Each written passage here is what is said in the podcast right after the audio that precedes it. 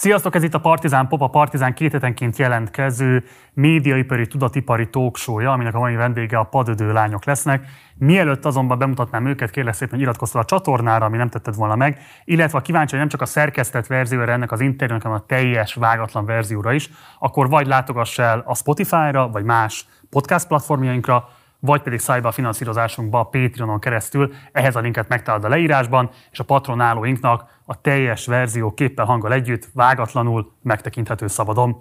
És akkor most fordulok a mai vendégeimhez, akik nem más, mint Falusi Marian és igen. Lang Györgyi. Sziasztok! Yes, hello! Levehetjük ezt most már? Már levehetitek szerintem, igen. Mindenki látja, hogy milyen szép. Mert csak az is meg kell a vizuális megerősítés, mert majdnem elrontottam egyébként a ránézést, hogy kire nézek, amikor melyiket mondom be. Ugye? Igen. Olyan fura egyébként, hogy szem alapján én egy csomó embert nem ismerek meg. Nagyon nehéz. Megyek az utcán jön, köszönöm, mosolyog, és ha mosolyog, akkor meg pláne, hát soha többet, az sem tudom ki az. Nekem ebben rosszabb, mert akkor én undok leszek rögtön. Nekem meg most azt kellett volna mondatod, hogy egyébként sem tudod, hogy ki az. Ja, hát az... Nem, mert egyébként meg azt szoktam mondani, hogy te, ki is ez? Igen, Ugye? de előtte hosszan elbeszélgetünk. Hosszan, Kedves, várj a mikrofont. Izélem. Talán jól. Na. Életút interjúra hívtalak benneteket, de a ti életetek csak egy adott ponton csatlakozott össze, tehát addig egy kicsit bogozzuk szét, hogy pontosan kinek hogyan indult el a pályafutása. Úgyhogy elsőként fordulok akkor hozzá Györgyi. Igen, Marci. Te Végre egyszer a Györgyi. Végeztél, háromszor jelentkeztél, mire végre fölvettek téged. Mettől meddig jártál? Oda. Én 81-ben végeztem, tehát 77-től, mert akkor még négy éves volt. Kik voltak a tanáraid, kik voltak az osztálytársaid? Kazimír Károly osztályába jártam, nagyon híres osztálytársaim voltak, most a leghíresebbeket mondom, a többiek majd úgyis megsértődnek, Kubik Anna, Bubik István, Kulka János, ők voltak a leghíresebbek, de ezen kívül nagyon híres még a Forgács Péter, Ince József, és mindenkit el tudok sorolni. Kárpáti Dönőz, aki most már ugye a perifériáján van a dolognak, de ilyesmi. Sipos László és az Újvári Zoli. Kazimír Károly egy, a színház történet úgy érzik fel, hogy egy ilyen klasszikus polgári konzervatív színház eszménynek volt a nagyon magas színvonalú művelője. De a te színház eszményed akkoriban hogyan találkozott az ő színházi pedagógiájával? Hát a, a, ő egy zseniális tanár volt, és nem azt vettük észre, hogy egy tanár és minket egrecíroztat, és stb. stb. hanem egyébként ez a klasszikus mm, rendező, tehát hogyha kiindulunk a Kabuki Színházból, meg a Kalávalából, meg a Hiavatából, hát azért, azért voltak neki egy kicsit... Ez egy fals leírása volt akkor a Kazimír művészetének? Szerintem nem, mert, vagy igen, igen, tehát ő egy ilyen, ő egy ilyen aznapi jó színházat tudott csinálni, és akkor legyen ember a talpán, aki a kalevalákat megértette. Tehát ez egy kísérletezés volt. Ő mindenképpen újított ebben a dologban, és minket meg nem kényszerített rá, viszont arra megtanított, hogy ha Shakespeare-t kell ö, csinálni, vagy, vagy kiválasztani, akkor azért voltak neki kortársai, és nézzünk ott is körül. Ezzel ugye burkoltan a, a készülésre, meg az olvasásra, meg a művelődésre is megtanított, valamint tyúkolat csinálta az osztályból, mert mint mondta, hogy Prütikám, olyan rossz idő van, itt egy százas, menj el a zöldségeshez, és hozzon vitaminokat. Persze, ő egy ilyen nagyon összetartó, jó ember volt. Milyen volt akkor az intézményben a hangulat? Milyen légkör tapasztaltál ott? A mámor. Tehát az, hogy ha valaki bekerült a, akkoriban a főiskolára, akkor hát, hát bekerültél egy ilyen kicsit hipis, kicsit laza, ám de intellektuális és művelt emberek közé, akik vagányak, vagy nem vagányak, vagy akármilyenek. Tehát ez teljesen szabad volt. Mindenki szabadott, azt csinált, amit akart, tanárok örültek, ha azt csináltál, amit akartál, és tudtál saját magad lenni reggel nyolckor a, hát a mozgás órák kicsit korára estek, de este hatkor véget ért az oktatás, és akkor még 11-12-kor bőven ott voltunk, utána pedig átmentünk a hát vagy a kulacs étterembe öccsöt inni, vagy a, a nagy, nagy diófával, ott is volt valamilyen fix hely. Ja, meg még a Erzsike Presszó, hát az egy ilyen fix hely volt.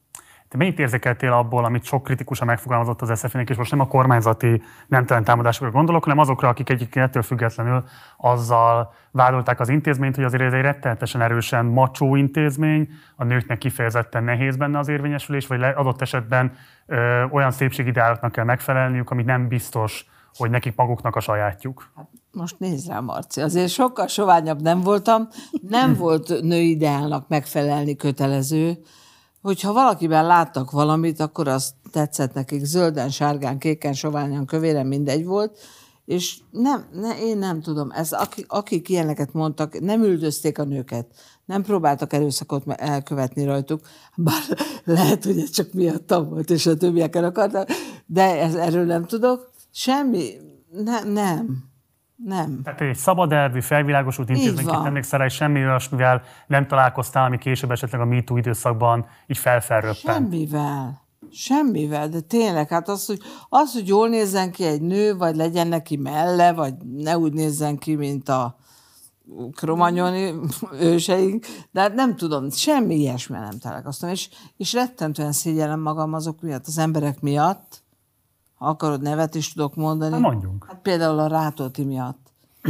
Hogy mondjam? Rátóti Zoltánról beszélünk. Igen, a Rátóti Zoltán. Szóval ő, ő hova járt? Ő oda járt. Lehet, hogy, hogy esetleg nem volt menő az osztályban, és ott nem ő volt a Jani, és ezt akarja most leverni valakiken, vagy nem, nem tudom, utólag minek nyilaznak oda? De tényleg, most az anya tegnap mesélt, hogy a Szörényi Levente is azt, azt nyilatkozta, hogy a főiskoláról az utóbbi húsz évben nem hallott olyan embert kijönni, aki igazi tehetség lenne. Mi van? Szóval tényleg, Máté Gábor, Básti Júli, Udvaros Dorottya, Kulka János Bubik, hát szóval, és akkor ez teljesen a teljesség igénye nélkül. Én szerintem onnan a 70% ember nagyon-nagyon tehetséges.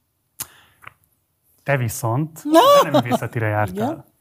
Milyen emlékeid vannak arról az intézményről abban az időben, és pontosan mikor jártál oda? Hát én pontosan gimnázium után először jártam a konzervatóriumba, és utána jártam a, a zeneművészetére. Az volt ott a hangulat, hogy ott nincsen ilyen összetartás, meg nincs ilyen nagy bulizás, ott az egy kicsit ilyen elválasztósabb, tehát főleg ez az énekszak, ott mindenki el van magával foglalva, meg, meg, meg én emlékszem arra, amikor mentünk a művészeti szakiskol, vagy a művészeti főiskoláknak a napjára Szentendrére, ez nekem egy csodálatos élmény volt. És ott voltunk. És, hát pontosan, és azt néztük, hogy a, a, a színisek, meg egyáltalán, hogy ott mindenki a képzősök mennyire felszabadultak. A, a klasszikus zenészek azt, azt hiszem egy kicsit azért zárkozottabb módon élik meg ezt a főiskolai tanulmányt. Mindenki egy kicsit koncentráltabban csak magával van elfoglalva. Neked ez akkoriban okozott bármifajta konfliktust a közegeddel? Tehát te akkor is már egy szabadabb elvű személyiség voltál? Nem voltam én szabadabb elvű személyiség voltam, az biztos, és hiányzott az a fajta, tehát rosszul értelmeztem azt a közeget, ami engem lefogott, és aztán amikor vége volt a főiskolának, pontosan ezért mentem el a Kimitudra, mert a Kimitudon egy könnyű zenei kategóriában indultam, amitől azt vártam, hogy egy kicsit felszabadít, akár mozgásban, akár szerepe 83-ban. És arra vágytam, hogy ott majd valami történik, ami más. És hát ez a más, ez meg is történt, mert hogy, hogy egy ilyen rövidebb etapokba fogalmazva sokkal lazább és sokkal lendületesebb dolgot lehetett csinálni, mint várni, és azt mondani, hogy megjött a vacsora, és szóval, hogy ez jobban megfelelt az akkori vágyaimnak. Egyébként is én ez az opera éneklést azért nem igazán kedveltem, mert hogy a, a lendületem, az energiáim, a vágyaim és az érzelmeim azok sokkal erőteljesebbek, mint amilyen ö, egy ilyen lírai medzó hang hangom van, ami ennek konkrétan nem felel meg, viszont a popzenében ez meg ilyen dübörgésnek hangzik. Elég érdekes. 83 után, tehát ki mit tud, igen? beindult egy nemzetközi karriered gyakorlatilag, voltál 85-ben Kubában. Ki vagy, igen, igen, igen. Illetve igen. voltál más külföldi helyszíneken, és kicsit mesélj már erről, hogy merre utaztál te akkoriban a késő kádárizmus vég időszakában. Igen, igen, az csodálatos volt. Hát akkor, akkor azt hittem, hogy majd enyém lesz a világ, de nem lett az enyém hirtelen, mert akkor még nem volt az, ami most van egy ilyen tehetségkutató után, hogy az ember megnyeri, és akkor utána elviszik mindenhova, megpróbálják bemutatni mindenki, sőt használják nagyszerűen különböző célokra. Engem nem használt senki, úgyhogy magam találtam meg azt a módot, amit szeretnék. Magamot használtam. Akkor divat volt nagyon ez a külföldi kvázi vendéglátózás, ilyen nagy élőzenés diszkókban lehetett fellépni, és a Charlie-ék, a Gerendás Petiék, Szulák Andi, egy csomó zenekar kint volt, nagy zenekarok, és különböző nyugat-európai országokban lehetett így fellépni, Hollandiában. A koncertiroda szervezte, vagy ezt ki szervezte? Nem a koncertiroda, volt egy külföldi menedzser, Mr. Wardell, aki szerződtetett bennünket, volt egy zenekar, megcsináltuk a zenekar, csináltuk egy anyagot, kiküldtük neki, és, és ő szerződtetett egy hónapra Hollandiába, és aztán utána nyolc hónapig ott maradtunk, mert annyira tetszett a zenekar. Mert ez a Mr. Wardell, ez hol találtátok? Mr. Wardell, hát... Hogy ott volt, aki mit tud alatt, és nem, már nem, nem, nem, nem, nem, nem, neki kiküldött egy zenekar, szóltak nekem, hogy lesz, van egy zenekar, aki szeretne kimenni külföldre dolgozni, hajlandó vagyok ebbe beszállni. Mondtam, jaj, de jó, hát nyilván, aki mit tud, zenem miatt találtak meg.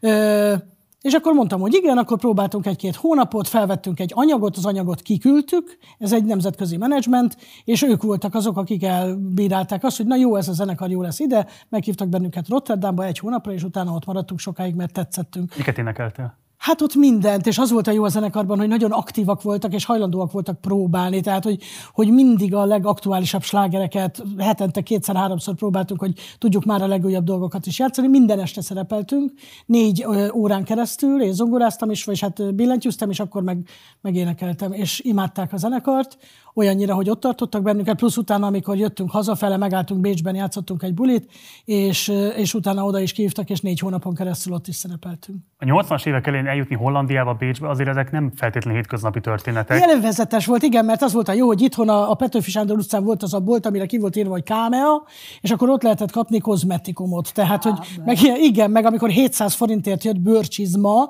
akkor a sorba álltak a nők a körúton abban a boltban, ahol lehetett kapni, és akkor be, kiszabad, beszabadultunk, kiszabadultunk ebbe a tejjel mézzel folyó kánába, ahol így, így rázuhant az emberre ez az őrületes árudömping, maga az életstílus, az egész történet, és aztán utána a harmadik hét után, amikor már bementem a közérbe, ahol előtte ott mindent megnéztem, megszagoltam és megfogtam, és elmentem a krumplihoz, megvettem a krumplit és kijöttem, szóval az már egy ilyen jó, jó dolog volt, és ebben nagyon bele lehetett szokni, és nagyon élvezetes volt. Tényleg jó volt. Az állambiztonsági szolgálatok, vagy bármilyen más állami szolgálat próbálkozott neked a beszervezéseddel? Kinek jutott eszébe ilyenkor ez? Dehogy is, nem. nem. Senki nem próbálkozott semmivel. És nem kell kapcsolatot mozgatni azért, hogy kapjál útlevelet, meg egyáltalán, hogy szabadon Nem, közlekedhess? Dehogy is. Nem. Nem. nem, nem, nem, nem, nem. hát ez egy munka volt.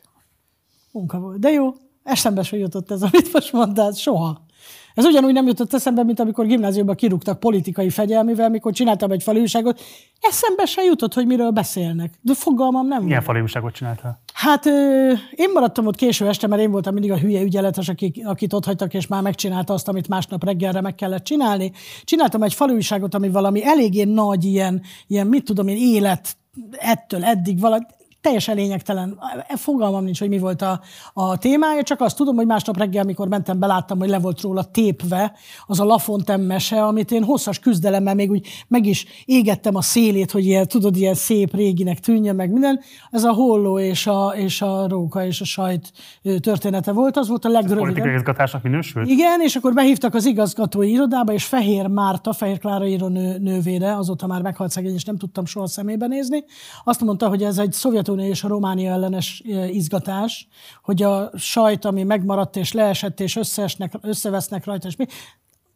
Mai napig fogalmam nincs, hogy miről beszélt, és hogy zöld volt a fali alapja, ami egy reakciós szín, és akkor a gyereknek menni kell. Akkor én felhívtam az apámat, nagy nehezen, hogy, hogy valamit csináljon, mert itt vagyok az iskolában, nem engedtek ki, még jó, hogy telefonálni engedtek, lent volt egy telefon, és, és akkor ő bejött, és elbeszélgettek a történelem tanárral, meg az igazgatónővel erről a dologról, és mondták, hogy jó, akkor megállapodunk abban, hogy a gyereket nem rúgjuk ki, mert ha kirúgtak volna politikai fegyelmivel, akkor nyolc általánosom lett volna, és nem mehettem volna tovább sehova, hanem mondták, hogy akkor menjen át egy másik iskolába, és átmentem a Lővei Klára gimnáziumba, ami zenei gimnázium volt, Andor Ilona kórusa, és egy egészen másfajta gondolkodás, mint ami itt volt ebben a, az Rínyi Ilona gimnáziumban. De akkor azt a mai nem tudod, hogy mi, mi minősült a Lafontaine mesében. Fogalmam nem. De és én azt azért vállaltam, vagy azért választottam, az volt a legrövidebb, és este a francnak volt már kedve hosszabbat fölírni, bármit is jelentett. Hát jó, hát, hogyha valakinek esetleg megvan a megfejtés, akkor várjuk a szerkesztőségbe. Igen. De ezekkel a külföldi aktikkal a kor viszonyok között jól kerestél? Nagyon. Nagyon. Ez volt az első nagyon tisztességes pénz, ami Igen, ez tisztességes pénz volt, és, és meglepően sok. Tehát mit tudom én, most számosítani tudom, olyan 2500 márkát tudtam akkor hazahozni tisztán, mert ott kaja, pianő, Hány, csillogás. mennyi munka után? Hát, ö, hogy egy hogy már... hónap. Igen, egy hónap. Egy hónap után 2500. Egy hónap után, igen, és az azt is szerintem elég sok volt abban az időben. Igen. Úgyhogy igen, igen, igen, igen. Abból vettem meg az első autómat aztán. De ez nyugat-német márka. ez nyugat-német márka volt, igen, igen. Mindjárt folytatjuk innen. A nyugat-német márkától Hát, hogyne, hogyne. Pécsi Nemzeti Színházhoz kerültél. Így van. Meg ne sértselek, és nyugodtan cáfold meg. A Pécsi Nemzeti Színház ettől a 81 és 88 közötti időszakban nem feltétlenül volt jegyezve azon színházak között, amelyek a legprogresszívebbek voltak a korszakban. Nem, Szépen nem. mondtad. Nem, na hát akkor, akkor a Kaposvári volt már a nagyon menő. Miközben egyébként a földrajzi távolság köztetek nem volt 70 jelentős. kilométer. Se, igen, és hogy, Igen. tehát, hogy ti hogyan éltétek meg ezt a, ezt a viszonyt, mit gondoltatok akkor a többi színházról, és hogyan láttad a saját színházadnak a belső viszonyait? Ja, hát az ember, amiben benne van, és éppen jól érzi magát, akkor az úgyis tökéletesnek tűnik. Ö, nyilván irigyeltünk ilyen iszonyos sikereket, mint a Mara halála, meg a, meg a, meg a Kaposvári repertoár teljes egésze úgy, ahogy volt, de mi annyira jól éreztük ott magunkat a Szegvári Menyhért főrendező vezetése alatt, és ilyen iszonyatosan jó hangulat volt a, a, a hát vagy én jó helyre kerültem, jó, jó, jó sikerült összebarátkoznom a Váriával és a Urik Dórával, hogy, hogy az ott ilyen nagyon, nagyon, majdnem olyan volt. Én azt gondoltam, hogy ez mi is olyan, olyan lázadók. Lázadók nem, de, de jók vagyunk, mint a kaposváriak. Mi ugye ezt, Kulka ezt... János egy nagyon fontos kapcsolat az életedben, ő ugye kaposvári volt. Nem, először ő is Pécsre jött. Tehát együtt mentünk a Pécsi Színházba heten abból, abból az évfolyamból, és akkor utána Jancsi azt hiszem pár év után átment Kaposvárra. Ez okozott törést a viszonyatokban? Ja, akkor már nem volt víz, nem mondom. Nem, a, nem abra a viszony, a barátságra. A... Abban nem, nem? Dehogy is, dehogy is, nem, nem, nem. Szakmai ez... féltékenységet nem okozott? Kettőnk között nem igazán volt szakmai féltékenység. Bár eljátszottam volna Hamletet én is. De... Ő meg Júliát. Meg Júliát, igen. Hát de, abszolút. De ő abszolút. Nélkül. Semmi gond, de, de akkor még ez nem volt annyira újítós bevállalós ez a dolog, bár a szegvári bevállalós volt, de nagyon örültem, és még azért is jó volt, mert akkor ilyen indirekt módon, vagy talán direkt módon, mindig át lehetett menni a premierjére, akkor ott aludni, bulizni velük, szóval azért kicsit ugye az emberi kapcsolat erősebb lett. Milyen város volt akkoriban Pécs? Tehát te ott 7 év alatt éltél meg, hogyha jól mondom. Milyen viszonyod volt a várossal? Egyáltalán hogy élted meg azt, hogy Budapestről Pécsre kellett elmenned? Teljesen örültem neki. Pont azért, mert heten elmentünk oda az évfolyamból. Meg nem, én nekem ez nem volt rangma, szóval ott voltam, ott voltam, kész. Ennyi, és az, hogy Budapestről messze volt, tehát ugye az ember örül ebben az idős korában, hogy a otthonról elkerül. És azt sem, amit akar, azt vesz fel, amit akar. Nem szólnak bele, hogy mit ebédel, hogy néz ki, mekkora bele van, mekkora bele nincs. Lesz egy színész lakása? Igen, lett egy önálló lakásunk Szóval ez, ez, ez ott egy hirtelen nagyon jó, jó ugrás volt. Mert bocsáss meg, ekkora felszabadulás volt megszabadulni a szülői háztól? Volt ott terror, de hát igen, nem volt terror, de az ember mindenképpen el akar szakadni otthonról szerintem ebben a korban. Vagy nem úgy gondolod? De. Abszolút. Semmi, és akkor utána, még akkor nem volt mobiltelefon. Én a 25 emeletes házban kaptunk lakást a Jancsival, mert akkor még együtt költöztünk oda, aminek a földszintjén volt egy fali telefon, be kellett dobálni a pénzeket, onnan lehetett telefonálni. Nagyon jó, mert teljesen megváltozik, magad lábára tudsz állni, jó rosszul, jól esik, nem esik jól, szóval minden, minden, minden, minden deviáns dolgaidat ki tudod élni. És jó dolog egyébként a, a szenzitív színészeknek a 23-on adtak lakást. Hát, hogyha... Milyen deviánceket lehetett a 80-as évek Pécsén megélni? Hát, amit a viszonylag jó, jó családban, ugye nem mész, hogy nem mész el este kocsmázni, nem akkor mész haza, amikor akarsz, nem kell beszámolnod senkinek. Hát nyilván ilyen fűszív, én nagyon boldog vagyok, hogy nem akkor voltam fiatal, amikor már volt ilyen fű, meg kábítószer, mert nyilván kipróbáltam volna. Semmifajta illegális szerek nem hódítottak a Pécsi Színházban akkoriban? Nem, nem. nem. Mondták, hogy van egy, várja, mondták, hogy van egy ilyen uh, focistáknak használják, ilyen rúd, amivel lefagyasztották a lábukat, és akkor azt bele kell fújni egy nejlonzacskóba, és avval lehet cipúzni. Hát egyszer kipróbáltam, de hát se, egy, át egy semmit nem éreztem. Majd amikor még egyszer kipróbáltam, hogy hát most már érzek, akkor éreztem valami kis bódulatot, ami három és fél másodperc múlva elmúlt. Mondom, akkor nekem ez nem kell. Maga a színhely milyen szerepet töltött be akkoriban szerinted a városban? A város nagyon nagy, nagyon jó szerepet töltött be. Tehát Prestige volt színésznek volt lenni, Pécsi színésznek lenni? Milyen? Mi? Prestige volt? Ez menő volt, nagyon-nagyon menő, nagyon menő volt. Persze. Tudod, mindenki hűha. Meg... Hát meg utána, amikor a Gőz című előadást bemutattuk, és abban én mesztelenül tündököltem. Hát akkor ugye megállt a forgalom, akkor a főrendőr úgy hívták, hogy Leonardo, aki mindig mindenkit be, megbüntetett, és a, a színász ezzel a kábel, ez üldöz engem. A színház körül deszantozott állandóan, hogy hol állnak a színészek, mert akkor volt már kocsi. És nagyon félt mindenki a Leonardo-tól, mert ő megbüntetett. De egyébként a Leonardo nevű rendőr az egy nagy fazon volt, volt ott egy karmester, nem mondom ki a nevét, aki nagyon szerette a piát, és mindig részegen ment a Trabantjával, haza nagyon kövér volt, és akkor megállította Leonardo, és azt mondja, művész, hogy nyissa ki az ajtót, mert meg kell fújni a szondát. Kinyitotta, kiesett a földre, és azt mondja, most valahogy mászunk vissza, és gyorsan menjen haza. És téged nem büntetett meg Leonardo? Ez volt a történet vége? Pont engem, engem a Leonardo Amikor nem. bemutattátok a gőzben, mert itt kezdted. Jó, hát ez elrendeztem. Csak mennyi. A közben után nagyon nagy döbbenet volt, ugye, hogy Györgyike a nagy hasával mesztelenül szerepel. Az De meg hát ez egy háromtagozatos színház volt, tehát az azért volt egy ilyen írtó nagy... Igen, de az operában dolog, nem vettek be, az meg a operistákat. balettba se, úgyhogy ez nekem az a része egy kicsit fáj. Te szakszervezet is, is voltál ott. Jaj, persze, mert Ancit, ha kellékest bá- bántották, nem adtak fizetésemelést, és akkor hát ki kellett valakinek állni Anci érdekében, és én kiálltam, és Kiálltál a kellékesért szakszervezet is. igen. Én nekem mindig az igazságérzetem túl nagy volt mindig. Hm. Ez nem, ez nem tett jót. Hát, na engem be akartak szervezni, amennyiben most ez neked nincs meg, akkor elmeséljem? Ez nekem sincs meg, nekem miért nem mondtad el ezt soha? Nem, nem, de úgy emlékeztem, hogy Persze, már nyilatkoztál róla egyébként, de akkor mesélj el mindenképpen. Ja, várj, akkor Hát, de hogyha pláne, hogyha mai annak nincs meg, Dehogy aztán nem. Mondd már el! Ez már a, a Jótékony demencia. Tényleg nem hallottad még ezt a sztorit? Komolyan mondom, Akkor hogy tessék. nem emlékszem rá, tessék, Tessék. mondjuk így. alkoholos befolyásoltság alatt vezettem az autómat. Igen. És jöttünk lefele, a, voltak ilyen nagyon erős rajongóim, ők is ott voltak az autóban, és hát én a nagy néni mondtam, hogy nem vagytok éhesek reggel ötkor, de. És akkor még úgy volt, hogy a közért elé to- tolták a teljes, mi ez, ládát, meg a kiflit, Csekodics néni megálltotta a teljes ládák, mert kikért kiflit, kikért tejet. De úgy szoktam egyébként, ezt, ezt gyakran csináltam Pécsen, hogy akkor mellé oda tettem a láda szélére a pénzt. És akkor elindultunk, de lebuktunk. Nem csak azért, mert lopással vádoltak, hanem azért is, mert ittas voltam.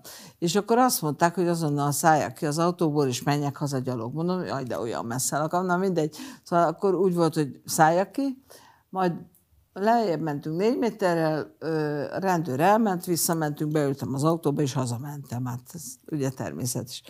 És, de hát fel lettem jelentve, mert ja, még előtte elvittek a kórházba is, és vér, vagy vér alkoholszintet mértek, ami egészen sok volt. Na mindegy, és elvették a jogosítványomat. És elvették, elvették, mindegy, jártam a kocsival nyugodtan utána is. És akkor a színházba egyszer bejött egy, egy ilyen premier, premier buli, merém sodródott egy pali.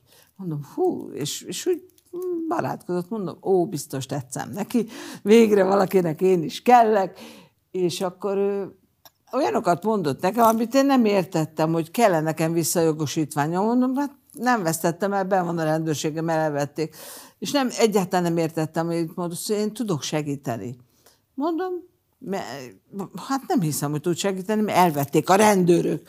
Azt mondja, de ő tud segíteni. Mondom, és hogy? Hát semmi, visszaszerz, egyik nap itt lesz a portán, és mondom, mi, és mi, és hogy, mindegy, és akkor azt mondta, hogy csak néha, hogy ő föl fog engem valami, hogy keresni, és mondjak neki történeteket. Mondom, mi az, hogy na, mit? Egyáltalán nem értettem. Hány éves voltál ekkor? Hát mondom, 24, 25. Totál. Mi, nem hallottam ilyesmiről. És akkor egyszer csak tényleg ott volt a jogosítvány a portán. Kétszer megpróbálta, hogy mondjak neki történetet, nem tudtam. Hát mondom, azt, mondom, az volt, hogy a próbán én tízre kellett volna menni, és én tizenegyre értem oda. Aztán nem ilyen történeteket. Mondom, akkor hogy ki kivel jön össze, vagy nem, de tényleg nem tudtam. És így nem sikerült engem beszervezni, mert totál sík a. Lettem el könyvelve. Szakszervezetisként kivel voltak nagyobb konfliktusaid? A pártvezetéssel vagy a színházvezetéssel? Valahogy nálunk ez nem különböztetődött meg, ez, ez egybe folyt. Tehát volt szakszervezeti gyűlés, akkor ott volt a Nógrádi, a, a színházigazgató, meg a Menyús, a, a Szegvári megkérdezték, hogy kinek mi a baja, akkor én mondtam, hogy a Kővári Anikó nevű énekesnőnek nagyon beteg az édesanyja, és tessék őt sokkal többször hazaengedni, hogy látogathassam, mondták, jó. És mondom, egy kicsit több pénz is kéne neki. Ez volt, így voltam én szakszervezet is. Nem volt konfliktusom. Nem, mert, mert olyan én nem ugattam, hogy hosszú a próba, vagy nem hosszú a próba, mert az jó volt. Próbálja. Anyagilag akkor az még egy ilyen sokkal megbízhatóbb helyzetet teremtett színésznek lenni Pécsett? Mert ma ez nem feltétlenül mondható el mondjuk egy pályakezdő számára. Hát a, a, minden hónap valahanyadikán megkaptuk a sorba kellett állni etánál a De abból ki lehetett jönni? Hát figyelj nekem, oda mentünk, és a fizetésem, ha jól emlékszem, 4700 forint volt, és ki lehetett jönni belőle. Jó, de hát lakásotok volt, meg minden. Igen, aztán utána már gyanús, de hát azt is ki kellett fizetni. A, na, már nem a lakást, a bérletet.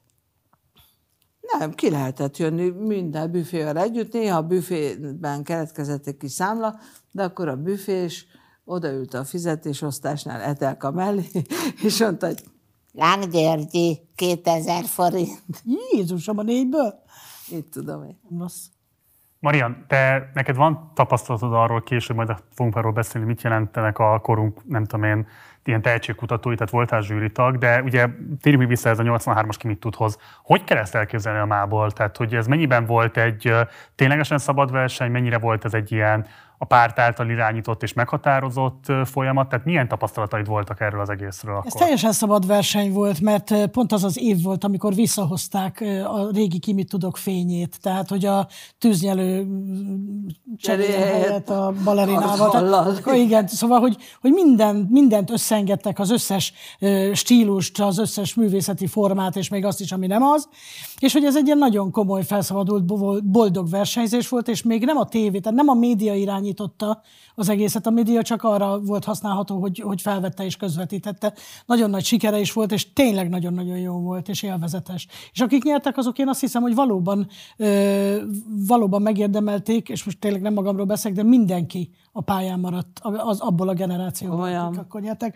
A bűvésztől kezdve a szélkiáltó zenekaron keresztül, a, a Jónás Juditon át, a, tényleg mindenki konkrétan a pályán dolgozott, művészeti pályán. Érzékelted azt, hogy micsoda ereje van akkor a tévének? Tehát, hogy volt olyan élményed, hogy előző nap még senki, másnap, hogyha bemész a boltba, akkor megmutogatnak, hogy hoppá. Nem, mert az egész után én nagyon gyorsan távoztam, tehát én akkor pont nem értem, nem élveztem ezt a dolgot, meg még akkor nem volt ez valahogy ilyen nagyon nagy dolog, hogy egyszer valaki megmutatkozik a tévében. volt nagy dolog. Akkor... Igen, mert nem tudom, valahogy nem is ismertek föl, vagy szóval nem... nem, nem jellegtelen vagy. Ah, Nem, de marha sokan nézték, és például vannak, akik a mai napig emlékeznek arra, hogy, hogy akkor ott mit csináltam. Mit de, énekeltél? Én jazz számokat énekeltem, mert ugyan könnyűzene kategóriában indultam el, de az összes könnyűzene is kikopott mellőlem, és ketten maradtunk a Vinant Gáborral, aki én állítom, hogy a, ma Magyarország legjobb jazz énekese, tehát én soha nem tanultam ezt a dolgot, és nem is foglalkoztam vele, én abszolút outsiderként csináltam akkor a dolgot, de hát azt mondták, hogy akkor, akkor legyen ez, hogy valami angol nyelvű jazz szám, és utána a Studium Dixieland a döntős volt, akkor azt mondták, hogy kísérjenek ők, és akkor ilyen Dixieland számokat énekeltem. Won't you come home, Billy? Won't you come home? Ilyeneket, szóval ilyen hangulatos jó dolgokat, és, és ezzel végül is nyertem. Hollandia, Kuba, hogy nem Kuba? tudott megtartani téged?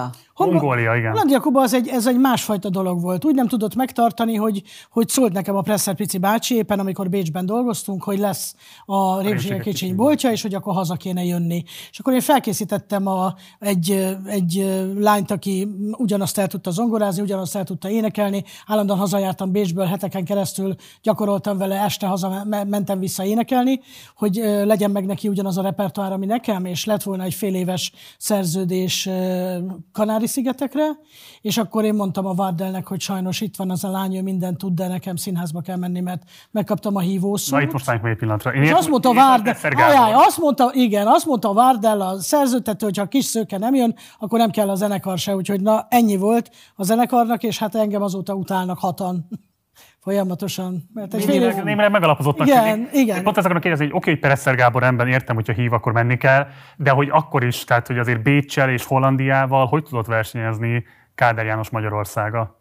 Presser Gáborral tudott versenyezni ez az egész történet, mert egyrészt az ő szava, Az nekem nagyon fontos volt. Én őt még a Sikolga tanárnőtől a konzervatórium óta ismertem.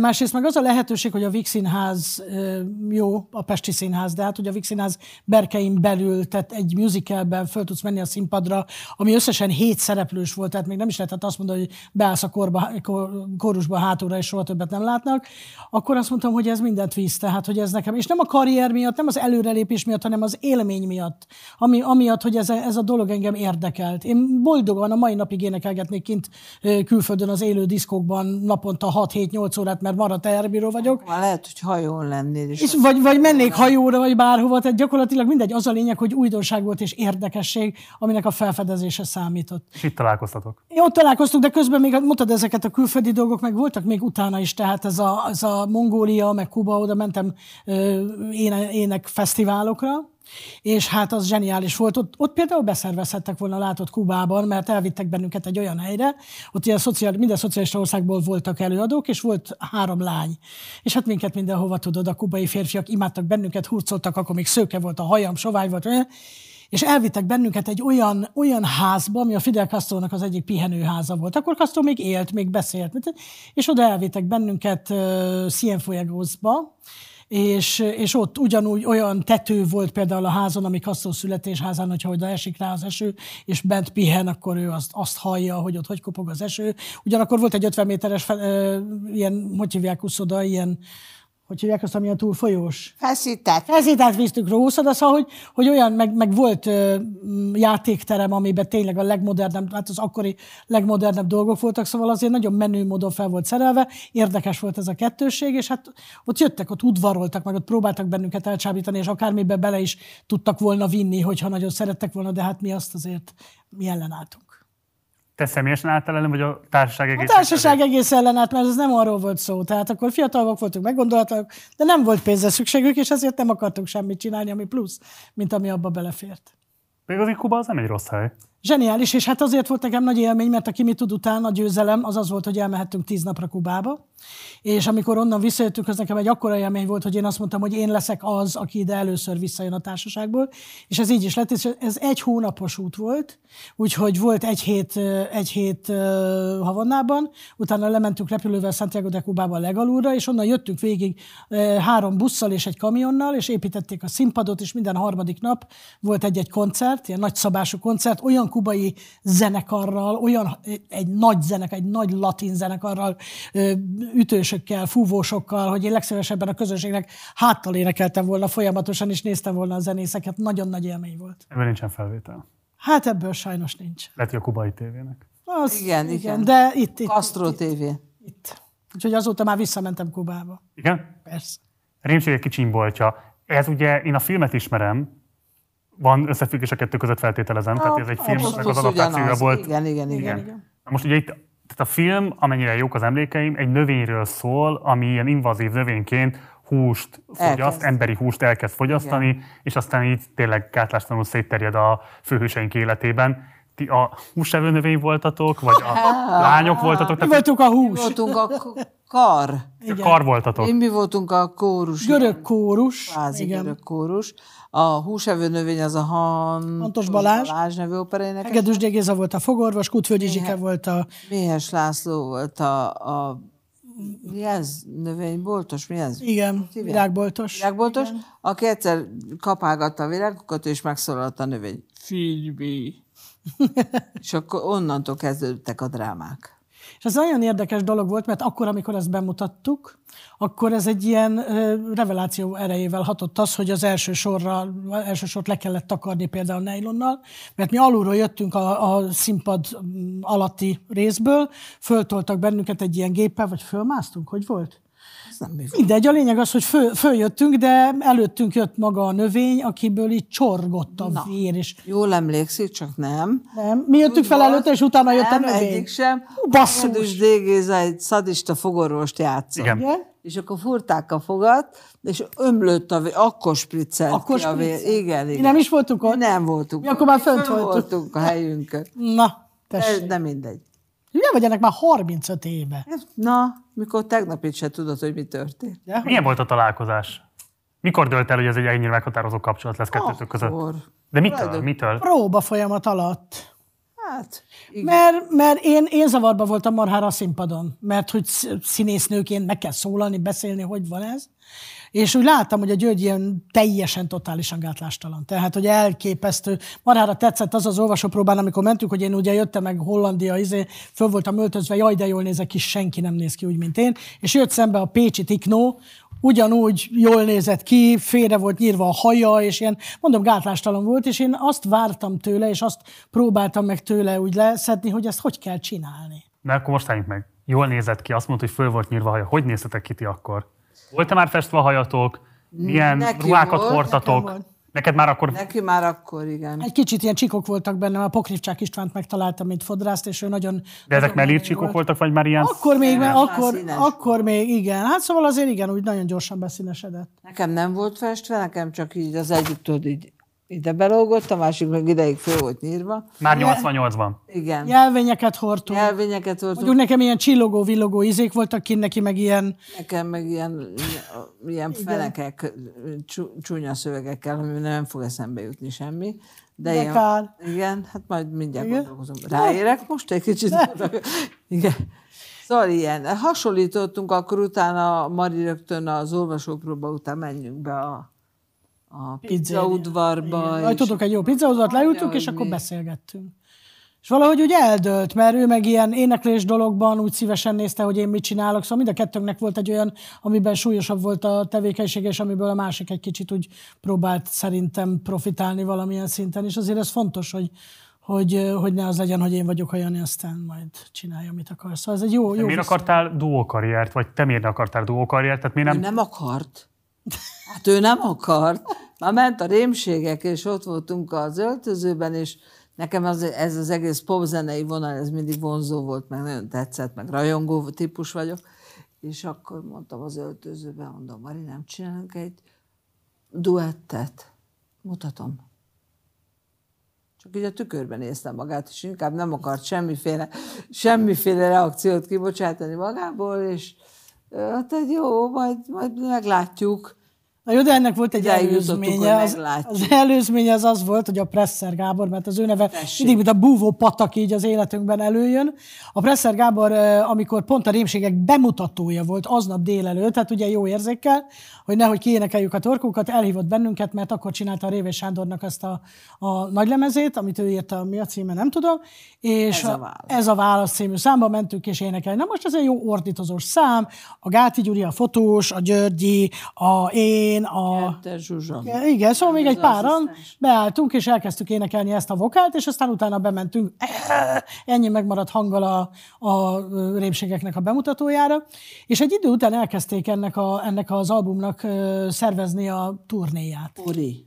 Az Óri, igen. És akkor ezek a fiúk elmentek turnéra, és akkor ezen nagyon belelkesedtünk, hogy nekünk is majd ide el kell menni erre a turnéra, és elkezdtünk utánuk járni, úgyhogy a Györgyi saját autójával megjelentünk, és hát akkor ezt a vokát mi tudjuk, akkor itt most majd mi énekelünk. De most képzeld el, nagyon, nem, nagyon örültek nekünk. De aztán utána örültek. Aztán megszokták. Megszokták, hogy ott vagyunk. De hogy ilyen úttörő mozgalomba mentünk ezt csinálni, mert szerettük. És akkor ez, kip, hát ez nagyon tetszett a Györgyinek, mert akkor volt valamilyen nagyon komoly koncert a, a BS-ben, hogy Hobó, Deák, Bill Gyula, amit valamilyen valakivel ér, érezzünk együtt, vagy szóval hát valamilyen nagy fel, neki busztolós koncert, és akkor ott voltunk ezzel a produkcióval többek között, és hát az. Tudtam, hogy a lényeget fogod elhagyni. Mit? Oda mentünk mi a koncertre, álltak a biztonsági őrök a lépcsőn, és amikor elkezdtünk fölmenni, ti nem mehettek ide fel. Lényeget- koncert van. Hát én erre nem is emlékszem. Mi? Én az ilyenekre nem emlékszem. Elénk álltak, és akkor úgy kellett protekciót szereznünk valamelyik zenésztől, akit ismertek, hogy mi ide tartozunk, és ide megyünk. Na, ez volt a lényeg. Ez volt a lényeg, tessék. Mikor dölt el bennetek? Mikor dölt el, hogy áramszünet lesz? Jó dramaturgiai érzékkel.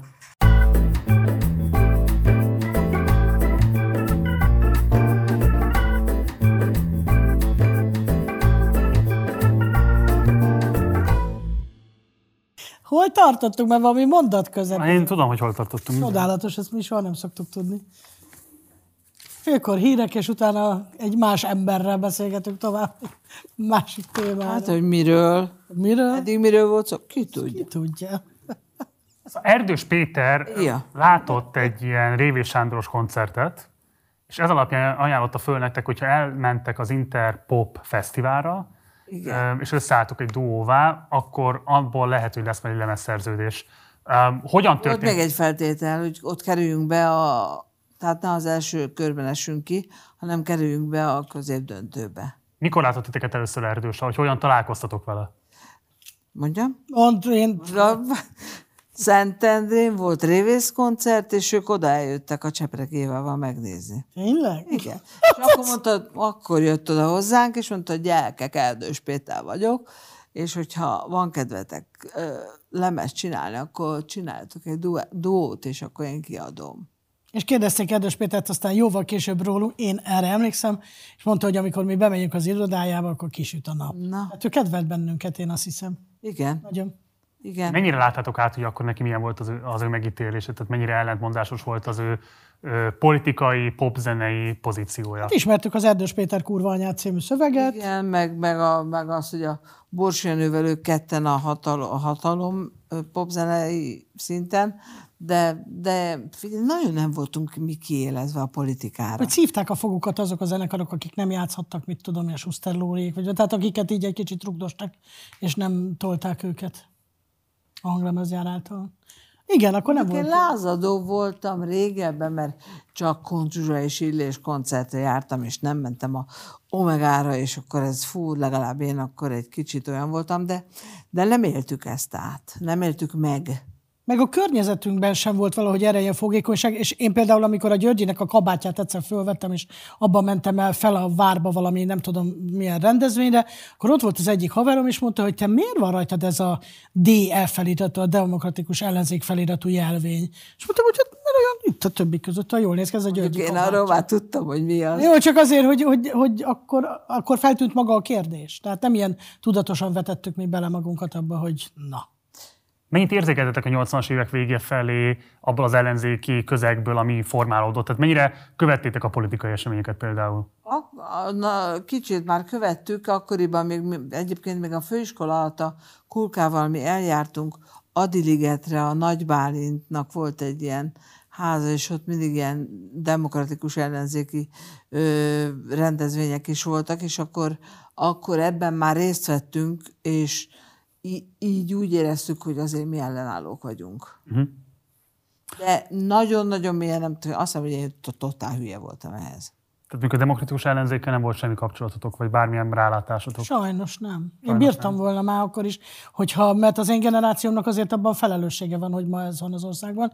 Úgyhogy marhára szerettem volna, hogyha olyan közegben vagyok, akik erről tudnak. Például a, a egyházban laktam a Dévényi Ádámmal, aki én tudom, hogy azért így ér, nagyon érzékeny volt ilyen ö, dolgokra, meg, meg, meg, egy csomó ember, és valahogy nem kerültem be abba a sodorba, hogy tudtam volna velük menni. Akkor én táncházba jártam, meg énekeltem, meg mit az Vettél szitja bögrét. Dehogy vettem szitja bögrét, hülye. Az Interpop Fesztiválról így a korabeli sajtótudósítások úgy nyilatkoznak, hogy ez egy botrányos fesztivál volt, nagyon sok produkciónak a színvonalát becsmérelték, Valószínűleg illetve, Igen. illetve arról is szó volt, hogy lemezcégek eléggé belekavartak a dologba, nyomták a saját zenekaraikat, tehát itt már valószínűleg nem volt meg az, amit te 83-ban, aki mit tudnál, érzékelhettél. Mennyire volt ez egy manipulált vagy bundázott fesztivál? Ez egy nagyon érdekes új pillanata volt a popzenének, hiszen akkor már nagyon itt volt a lehetősége annak, hogy a külföldi zene, külföldi zene is bejöjjön Magyarországra, és lemezek vagy bármi kapható legyen, hogy ne csak úgy jelenjenek meg, mint ahogy a- az Erdős újra énekeltette a Neoton zenekarral, és úgy jelentek meg a régi, vagyis hát a, a, a külföldi nagy slágerek. Tehát, hogy már itt volt a, a lehetőség, akkor már elvált a, azt hiszem, akkor már elváltak a Wilpert meg a Boros, tehát már új kiadócskák lettek a hanglemezgyáron és a, a, a Hungarotonon belül, és, és akkor már valahogy úgy itt volt az új szele ennek a dolognak, és ők elkezdték azt hiszem megpróbálni kikabarni maguknak azokat az előadókat, akiket jobban szerettek volna. Tehát itt már volt egyfajta mozgás, és nem az volt, mint a régi táncdalfesztiválokon. Meg voltak a számok, meg voltak az előadók, eljátszotta ugyanaz a zenekar, és mindenki boldogan hazament. Az, hogyha az Erdős mondta nektek, hogy lépjetek fel ezen a fesztiválon, az le, jelenthette esetleg azt, hogy ő, mint a fesztivál zsűriének az elnöke, ezzel azért valamelyest azt is jelzi számotokra, hogy ha elindultok, akkor valószínűleg Persze. ki lesz követve az utatok. Azért ezt, ezt átláttuk, azt a részét már csak utólag röhögtünk rajta, hogy azt mondta, hogy gyerekek, hogyha a középdöntőbe bekerülnek lesz lemezük, de mivel ő volt a zsűri, nyilvánvaló volt, hogy már be fogunk kerülni. És aztán az, hogy mi, miért lett végül is lemezünk, és hogy miért, le, miért volt az egy lehetőség, azt már szintén később láttuk át, hogy akkor volt már egy ilyen mozgás a, a Neoton zenekaron belül is, ott volt a Pásztor Jakab 60 szerzőtrió, és ott volt a másik, a Végvári meg a Baracs, akiknek nyilván kevesebb szám, kevesebb munka, kevesebb lehetőség jutott, és az erdős egy lehetőséget látott bennünk, hogy akkor ők írnak, a fiatal, kvázi fiatalok, írnak nekünk egy lemezt, és akkor ezáltal onnan is lehet. Tehát ő neki mindig az volt a lényeg, hogy a közös büdzséből nagyot tudjon ö, nyúlni, és amikor megcsináltuk ezt az első lemezt, akkor ehhez kvázi járt volna a szerződés Amit mi alapján. nem tudtunk. Nem tudtuk, két millió forint ilyen reklámpénz, és hát abban az évben abból volt a Neoton tábor. Tehát, hogy, hogy a- az... Bocsáss meg, tehát még egyszer, tehát, hogy Igen. a Interpop Fesztiválon elnyert fődíj mellé, Nem jár- fődíj, nem, nem, nem, nem, nem, nem. díjazás mellé Lehetőség mellé, hogy 2 csináljuk. millió forint reklámpénz. Nem, Nem. Az már az első, az minden lemez, tehát ha te igen. csináltál volna lemezt, neked is járt volna két millió forint. Oké, okay, bocsánat, akkor összekevertem. Tehát ez már lemezszerződéssel járt. Nem. meg. Igen, ez már a lemezszerződése járt, mint reklámpénz, de hát a, a, arról mi nem... Erdős Péter helyette a saját feleség által működtetett táborra költötte? Nem, nem. Az a baj, hogy mi az erdőst is, meg a cseprekit is szeretjük, tehát most... Hát de attól, hogyha erre költötte, akkor ez tény kérdés. De valószínű, hogy az oda került az Aha. a, Akkor mondjuk inkább így. a táborba. Hát hozzánk nem. Mit jelentett első lemezesnek lenni? Ez 88, 89, hányba vagyunk? 88. 88, marha nagy dolog. Tehát akkor nem az volt, hogy boldog-boldog bemegy és csinál lemezt, mert nem volt még CD, nem volt még digitális technika, tehát az ég a földön semmi nem, az már a következő lemezünk volt a második, ami digitális technikával készült. Az első az még rendesen a nagy széles Magnó, kint Török Bálinton, és hát eszméletlen nagy élmény volt. Eszméletlen nagy élmény, és egy nagyon nagy dolog, mert hogy ez keveseknek adatott meg tényleg. Mennyire szóltatok bele, vagy szólhattatok bele dallamvilágba, szövegvilágba? A szöveget, mi, készen a szöveget mi írtuk. Szöveget mi írtuk, abba beleszóltunk. Nagyon nehéz volt. Igen. Egy darab gondolatunk nem volt, de megírtuk. És a dallamban nem nagyon, a föléneklés módjába szerettünk volna, de azért ott megvoltak a klisék, és azt úgy kellett csinálni. Milyen klisékre gondolsz most? Hát a dobó volt a hangmérnök, ami azt jelentette, hogy az ő, ez az eurodiszkós hangzás, amit a, a Neoton zenekar képviselt, ennek megfelelően az összes, a vokálok, a minden, hogy ugyanabban a stílusban, ugyanabban a gondolatiságban készült, bár a, a Végvári Ádám még próbáltak ezen újítani, és egy kicsit más, máshogy gondolkodni. Hát ránk néztek, és gondolták, hogy ez szóljon máshogy, meg furcsa volt, hogy két női hang ugyanazt énekelte, tehát hogy nem, nem szólamban énekeltünk, hanem, hanem gyakorlatilag uniszónó ének, és ez egy ilyen furcsa, érdekes hangzást is Jó, azért voltak konfliktusok, mert egy ilyen nagyon lírai karácsonyi számra írtunk egy olyan szöveget, hogy mi is volt az, hogy amíg mi emésztettünk, ment a tévéműsor, egy popdalba ilyen szót, hogy emésztettünk, ezt nem lehet beleírni. Igen, de ezt a jó szokásunkat megtartottuk, mert volt gyerekeknek lemez, amiben vízszérgyulladást is beleírtunk. Tehát, hogy azért ez szerintem fontos dolog, hogy megjelenjenek érdekes szavak, amire rá lehet kérdezni, hogy mi az. Mi alapján döntöttetek a szövegek mellett? Tehát, hogy az volt inkább a fontos, hogy megnéztétek, hogy milyen más szereplők vannak, és hozzájuk képest hogyan lehet megkülönbözni, vagy pedig azt próbáltátok, hogy milyen szerzői szándékok foglalkoztatnak benneteket, és akkor az alapján. Annyira op, ideálisan hangzik ez a, ez a kérdés, hogy hát Akkor más kérdezem, ott van a helyzet, lemez kell kiadni, Igen. mi alapján döntöttetek a számok mellett? Hogy nehogy más írja a szöveget, mert majd azt mi tudjuk. Majd azt mit tudjuk, igen, megkaptunk egy kész szöveget, de az nem tetszett, és a, hát én, én a kettőnk zenekarában ugye az ilyen hétköznapi dolgokat szerettem, valamint szerettem volna lázadó lenni, mint a Bródi János szövegei. Ebben azt hiszem, hogy nem különböztünk, de azért a Mari mindig megpróbált, hogy aj, ezt elegánsabban kéne, mert igen. ő azért a finomabb dolgokra töregedett, aztán utána arra kellett törekednünk, hogy, hogy úgy énekeljük föl, mint hogyha ember-ember által elmondott szöveg lenne, és nem pedig a teljesen takra, hanem kicsit nem mindig sikerült, igen. De nem is mindig sikerült nekünk. Igen. Ez, ez volt nehéz átvinni, így, így az akaratunkat. De az, hogy miről, hogy hogyan vett ebben részt? kijött, a, amikor kész volt a lemez, kijött Örök Bálint, és akkor a Végvári Ádámmal együtt, így nagyon izgul, meg a Baracs is, hogy ö, izgultunk, hogy mit fog szólni, mentek a számok, mentek, és azt mondja, gyerekek, egy jó szám sincs. Szóval jó kedvet csináltak. Ez volt az egyetlen mondatok. Egy jó szám azért kéne. Igen, ennyi. De ez részt vett, tehát ő, amit kiadott, azt szerette, szerette vállalni. Ugye, hogyha forgattunk klippet is, a szédült éjjelt, azért mégiscsak kaptunk pénzt, vagy ez már második volt? Hagyjuk. Annyiban van igazság az erdősnek, hogy igazából a második lemezetekkel robbantatok be, tehát hogy az volt az, ami országos ismertséget hozott a számotokra. Igen, de azt már nem ő adta ki, hanem a Boros Lajos. Na és ezt akartam kérdezni, hogy mi történt meghalt. ott, hogy oké, okay, ennyi, az, ennyi a sztori. Ennyi történt, hogy meghalt. Igen. Igen.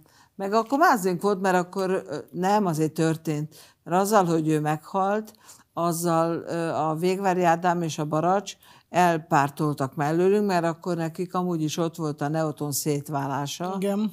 Kis Neoton, Nagy Neoton, Laci Neoton, meg Áda, Éva Neotonra, és akkor, akkor szerencsénk volt, hogy a Boros Lajos viszont megkedvelt, és azt mondta, hogy csináljuk bárkivel.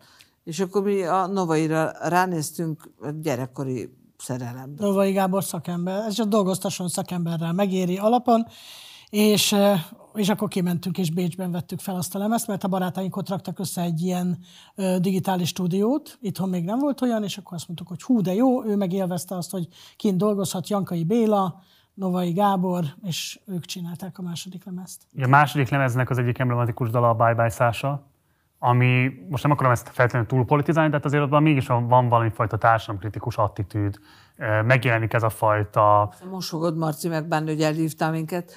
Ez is véletlen volt. De hogy ez hogyan jön egy ilyen véletlen? Egyszerűen annyira dominálta az akkori közhangulatot ez a oroszok kivonulása hangulat, hogy egyszerűen az magától jött az egész? erősen, igen. igen. Szóval, amikor már eszünkbe jutott a bemondás, meg hogy mi legyen a téma, akkor már egy nagyon picit próbáltuk ezt bele. Akkor már tudtuk, igen, de amíg a bemondásig eljutottunk, az az volt, hogy ültünk, és marhára semmi nem jutott eszünkbe, és az általában úgy szokott lenni, hogy ültünk, jöttek barátok, rendeltünk pizzát, rendeltünk pizzát ettünk, ültünk, hülyeségeket beszéltünk, és próbáltunk szavakat, kulcsszavakat, bemondást találni a referére, és akkor jött a György anyukája, és lobogtatta az újságot, hogy nézzétek Esti már meg, hírlapot. esti hírlapot, hogy a Bye Bye IMI, ez volt a, a főcím, hogy hiába próbáltak a Bors Jenővel tárgyalni az IMI-osok, hogy majd jöjjenek, de nem tudtak jönni, mert hogy elutasította mert az ide a nyugat-európai rohadt mocskos kultúrán nem teszi be a lábát, és akkor a bye-bye-ról mi legyen bye-bye, és akkor kitaláltuk, hogy kinek kéne búcsút mondani. És akkor mondtuk, akkor Grisa, meg, meg mit tudom, minden hülyeség, és akkor Szása volt a legjobb prozó. Én nagyon komoly prozódiás vagyok, én imádom, amikor valami jó prozódiailag. És akkor utána meg ilyenkor az a, az, a, az a technika, hogy utána elkezded írni azokat a szavakat, azokat a dolgokat, amik ahhoz kapcsolódnak, és azt rakod szépen sorba. És ennek alapján jött ez a darabokra szedett hatalmas kakukosóra, amit leraktak az oroszok, és hogy csinálj belőle sok kicsit, stb. Hát, de aztán már az útlevél, meg hogy mit lehet küldeni, meg mit nem, az utána már egy játék volt. De ez ugye a korszak pop viszonyai között azért mégiscsak egy sokkal politikusabb megközelítés volt, mint ami általában jellemezte a beliadókat. És olyan büszkék ez... voltunk rá, hogy az valami hihetetlen. Tehát, és akkor még más volt, iszonyatosan fogékonyak voltak. Tehát volt egy, mit tudom én, egy másfél órás koncertünk, utána két órán keresztül ültük, és aláírásokat osztogattunk, mert az emberek ájultan élvezték ezt a dolgot. És ez nem is az, azért durrant ez nagyot, mert hogy mi, milyen, minek alapján értük meg, hanem hogy ez miket váltott ki az emberekből, akik vágytak már arra, hogy bye bye Sasha, és onnan láttuk azt, hogy ez micsoda komoly reveláció. Ugye, bocs, csak azért, mert tehát az erdősnek az egy kimondott stratégiája volt, hogy depolitizálni a popzenei szinteret, véletlenül se jelenjen meg a rendszerkritika. Ti magatok sem voltatok addig rendszerkritikus uh, helyzetekben, és akkor hirtelen a rendszerváltás pillanatában meg mégiscsak uh, pápát intetek a vörös hadseregnek. Hogyan jön az a váltás, hogy azt mondjátok, hogy akkor most ezzel próbálunk majd befutni, és egy ilyen számot írunk? Ez nem volt akkor ilyen, ilyen nem, tudatos. Nem, nem volt tudatos nem. semmi. Nem volt akkoriban az egész. a szám, belerobbant a, a rendszerváltozásba, és, és akkor mi maradtunk ott a lobogón. Hát mi még a Fidesz is vitt minket. Mert ezek a bátor lányok elénekelték, hogy bejbájszása. Igen, meg... a Fidesznél? Jézus. A parlament előtt, a valanyadik, mit tudom én, ők rendeztek ott, és akkor mindenki ment, és a, a szám, csak a szását énekelt. Igen? Igen. Akkor, amikor a Gyurcsány lent... A, ő és a Gyurcsány lent még nem volt tánsportminiszter, de lehet, de, hogy az de, de. meg ott táncolt. És autogramokat osztogatott. Igen. Ez akkor már 2000-es évek, bocsáss meg. Igen, de e- ekkor voltunk, még, még, még, még szeretett minket a Fidesz. Még 2000-ben szeretett titeket a Fidesz? Képzeld el. Még a, hogy hát volt egy olyan is, hogy az nem tudom hányban lehetett, hogy elhívtak Debrecenbe előszilveszteri koncertre, és utána a Kósa Lajos mindenkit vendégül látott, és ott az még agitáció alatt voltunk. Ú, de kínos. Jó, erről mindjárt fogunk beszélni, de most menjünk vissza 89-90-hez. Tehát van egy társadalmi politikai átalakulás, ugye beköszönt a piacgazdaság, ráadásul van egy ilyen felfutó ága a liberalizmusnak politikai értelemben, és ekkor robbantok ti be, és gyakorlatilag ettől a ponttól kezdődően ti liberális ikonok vagytok Magyarországon. Háló. Hogyan vettétek észre ennek a folyamatát, és mennyiben egyezett ez a ti önképetekkel, saját magatokról alkotott felfogásotokkal? Szerintem a liberális ikonság az azért alakult ki, mert semmi másunk nincsen, csak normális igazságérzetünk. Szóval, hogy ilyen valamihez való, Magunk valami, szerint normális. magunk szerint ö, ti normális igazságérzetnek tartom én ezt. Tehát nekem a kedvencem, amikor a, voltak ilyen felvonulások, meg ilyen, ilyen ellenállós. Jaj, és- mentünk a taxis blokkádnál. taxis blokkádnál. De nem csak az a taxis blokkádnál, a Györgyi volt az, aki például az Árpád hídnál tárgyalt. Tehát ott majdnem egymásnak rohantak emberek, és ő minden elé kivonult, és elkezdett ott embereket mert támadni békíteni. akart támadni akart. Balázs.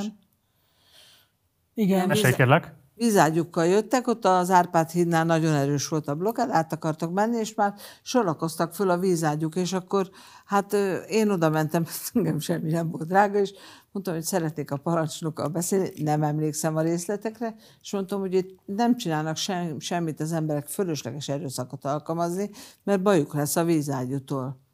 És képzeld el, hallgatott rá. És akkor állt a Györgyi Magyar összekever. Forró feliratú hatalmas zászlóval a parlament előtt a, Az MDF-nél. az MDF-nél volt egy ilyen kiírás. Szóval, hogy akkor utána elkezdtünk az ezekben. Az is azon a Meg környéken. is van ilyen népszabadság címlap. De hogy nem ilyen tudatosan, hogy akkor mi most majd megyünk és részt veszünk, hanem amik történtek, abban mindig azt a részét vállaltuk, ami szerintünk igazságos volt, és hát ez, ez volt. A 89-90-es átalakulást ti hogy éltétek, meg milyen emlékeitek vannak róla? Mindenhova kellett menni a bájbászását elénekelni. Tényleg. Meg akkor úgy valahogy olyan helyek és olyan emberek közé is kerültünk, ami a későbbi SDS szerencsére, akikkel úgy, úgy ilyen leültünk, beszélgettünk, akkor Magyar Bálint, a Demszki, a Hodosán Rózsa, szóval azért az, a Pető Iván, Iván. Iván, a Kunce. Horn Gábor, Kunce, szóval nagyon jó helyekre tudok.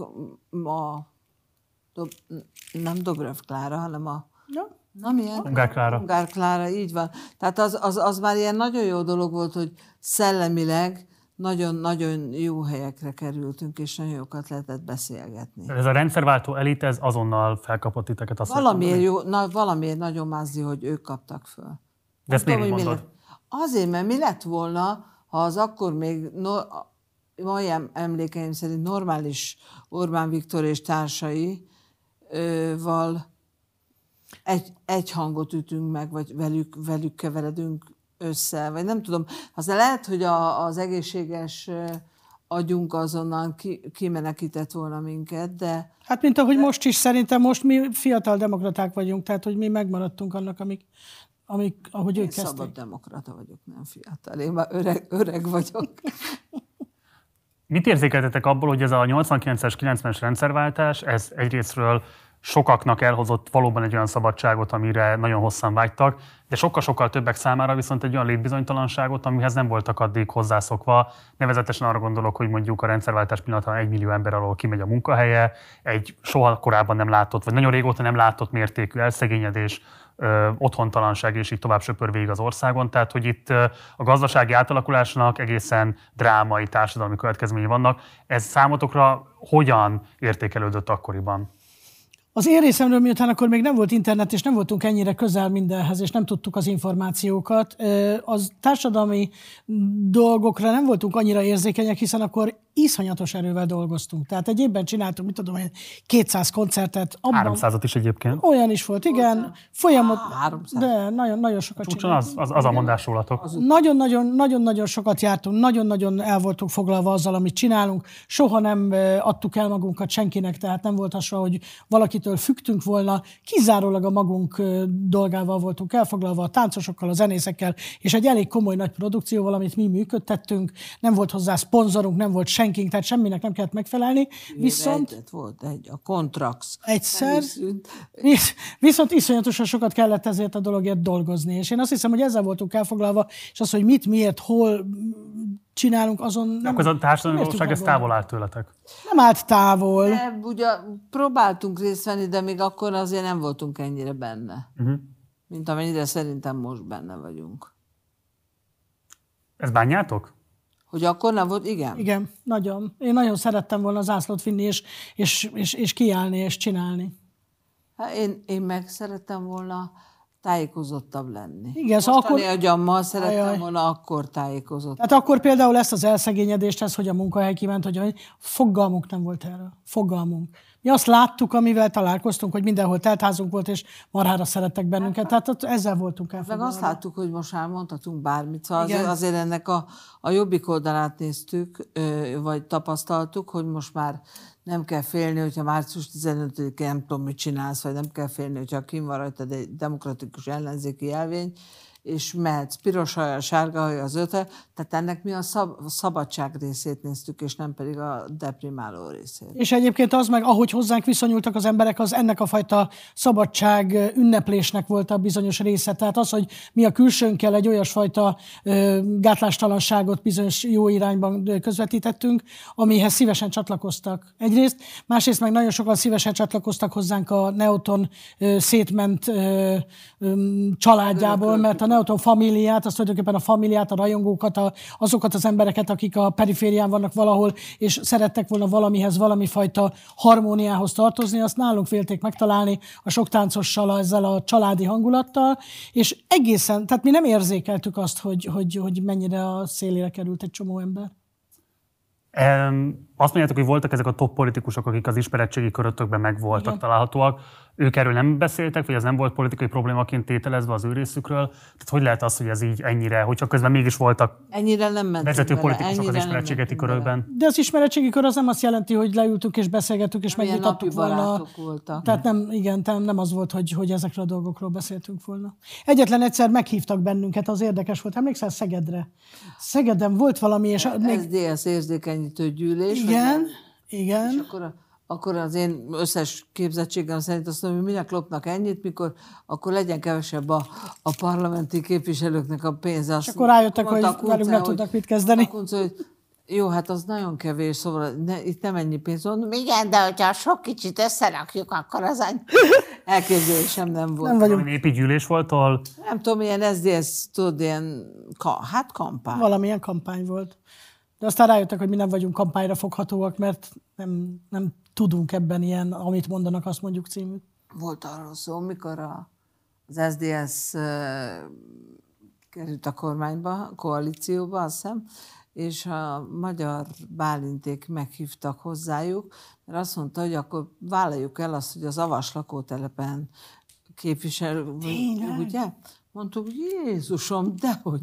Tehát az se érintett volna meg, hogy ebben mennyi pénzt kereshet. De nem a pénz, hanem hogy nem tud- nem- nem tudjuk az egésznek a csináljak én az avas lakótelepen? Mi- Tényleg. Van, akinek ez a dolga, nekünk meg az, hogy énekeljünk. Viszont arra is büszke vagyok, hogy amikor eh, mindig mondják, hogy amikor valamilyen hatalom ott van a, ott van a, top, a, hatalomban van valami, valaki, hogy akkor azok e- viszik a saját embereiket. És érdekes volt, mert amikor kampány volt, és, eh, és hatalomra kerültek a kvázi mieik, akkor előtte mind nagyon sokat így meghívtak bennünket kampánygyűlés, és mondtuk, hogy jó, arra nem vagyunk hajlandóak, hogy a színpadról olyat mondjunk, ami nem a mi dolgunk, de énekelni szívesen elmegyünk oda, amit mi választunk ki. Tehát elmentünk, voltunk többször ilyen kampányon énekelni, és aztán utána, amikor már hatalomra kerültek, és arról lett volna szó, hogy lehetett volna menni, és esetleg azért eh, ki tudtak volna fizetni három forintot, akkor már a, Akkor az alternatív zenekarok mentek meg a, mit tud, a Balkán fanatik meg, tehát hogy, hogy akkor már a, a, az ő elképzeléseik Tehát ti azt mondod, hogy a ti fősodratú nyilvánosságotok addig volt jó, ami kampányolni kellett, Igen, és ami- rögtön, hogy hatalmat szereztek, Igen. büdössé váltatok. Nem váltunk mondhatjuk büdösé, de akkor már más vagy. De, ne, büdös nem váltunk, de, Nem, de- a kampányidőszakban mindig azt mondják, hogy jó, de most nem tudunk fizetni, mert kampányidőszak van, de majd utána.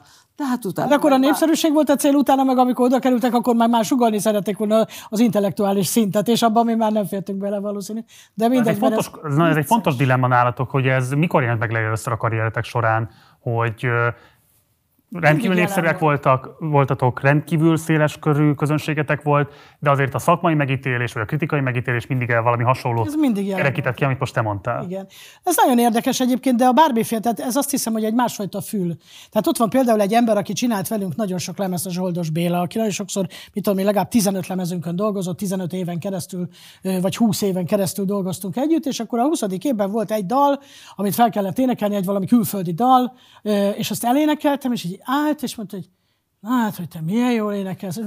Basszus, 20 éve dolgozunk együtt, és most jössz rá, tehát, hogy, hogy ők a padödő dalokat, meg azokat a fajta Rangonalának tartották. azt másmilyennek tartották? Igen, és én ugyanúgy énekelek 20 Nagyon éve. gagyinak. Tehát azért mondom, hogy ez, egy, ez egy, egyfajta prekoncepció szerintem a popzene irányában, mert mi úgy gondoltuk, hogy amikor mi írunk valami olyan szöveget, amire azt gondoltuk, hogy abban benne van a lázadás, és benne van ez, azt talán ezért nem vették ki, pedig biztos van ilyen szövegünk, mert a, a, a gondolataink aztán utána egy idő után már arra fele mentek. Ugye a ti karrieretek azért is különleges, mert megtapasztaltátok azt is, hogy milyen szabadságot jelent az, amikor van egy központilag vezényelt lemezkiadás, ami ugye fölülről lefelé dönti el, hogy ki az, aki lehetőséget kap, ki az, aki nem. De megtapasztaltátok azt is, hogy hiába a szabad piac, nem biztos egyébként, hogy az sokkal több szabadságot ad. Ugye ti a Hungarotonnal elég éles konfliktusokba keveredtetek. Erről egy Friderikus beszéltetek először nyilvánosan. Meséld el, mert már Most Fogalmam megnézzük részt. megnézzük. Most Wow. megnézzük ezt a részt a Friderikus showból, és akkor utána beszéljünk majd erről, jó, hogy mi volt a Hungarotonnál. Kérem a bejátszót. El vagyok tiltva. El vagytok tiltva mitől? A közszerepléstől. Maradjál már. Bolyat vagyunk. Ja? Na Összestimmeltünk. most ez komoly, vagy pedig ugratás? Komoly. Ezt elvállalhattuk, mert ez nem olyan. Meg átvettük az aranyegeret. Igen. Igen. Nem tudom, hogy miről beszéltek. Mindegy, de ez se. Azt átvettük, és nem léphetünk fel sehol. Mennyi idő? Bizonytalan ideig. És ki hozta ezt a döntést?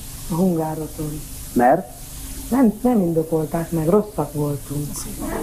De most, most ugratok, én úgy érzem. Nem, ez nem egy politikai műsor, úgyhogy nem mondhatjuk el. És a politikai de akkor elmondhatnátok? Akkor ez. Ti beléptetek az SZDSZ-be? Nem léptünk be, sehol nem léptünk be. Még nem a húros cipőjében.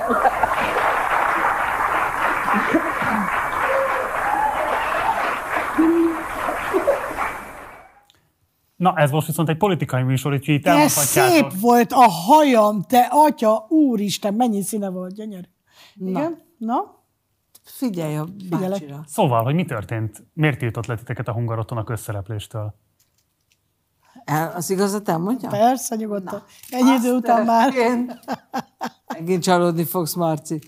Az történt, hogy csináljunk lemezt, csináljunk lemezt. Egy első lemez megvolt, másik lemez megvolt, harmadik lemez senkinek ötlete nincs. Nincsen szám, mondjuk azt, hogy letiltottak. Hát gyakorlatilag ez egy reklámfogás Ez egy volt. PR fogás volt. Igen. PR fogás, ami akkoriban nem volt, nem volt divat. Ezt 4 millió ember látta akkor. Igen, És reméljük. ennyire... Jelentős várakozásokat hozott akkor gondolom. Nagyon vastag volt az arcunkon a bőr, Igen, gyakorlatilag a mai napig ezt a harmadik lemezt, ezt hiányolják. Sokan. Valahány lemezünk van, de ezt a harmadikat, ezt még azóta is kérdezik, hogy mi van vele. Amin azok a titkos dolgok voltak, ami miatt letiltottak bennünket. De akkor nem volt semmifajta ilyen tiltás. Nem, nem.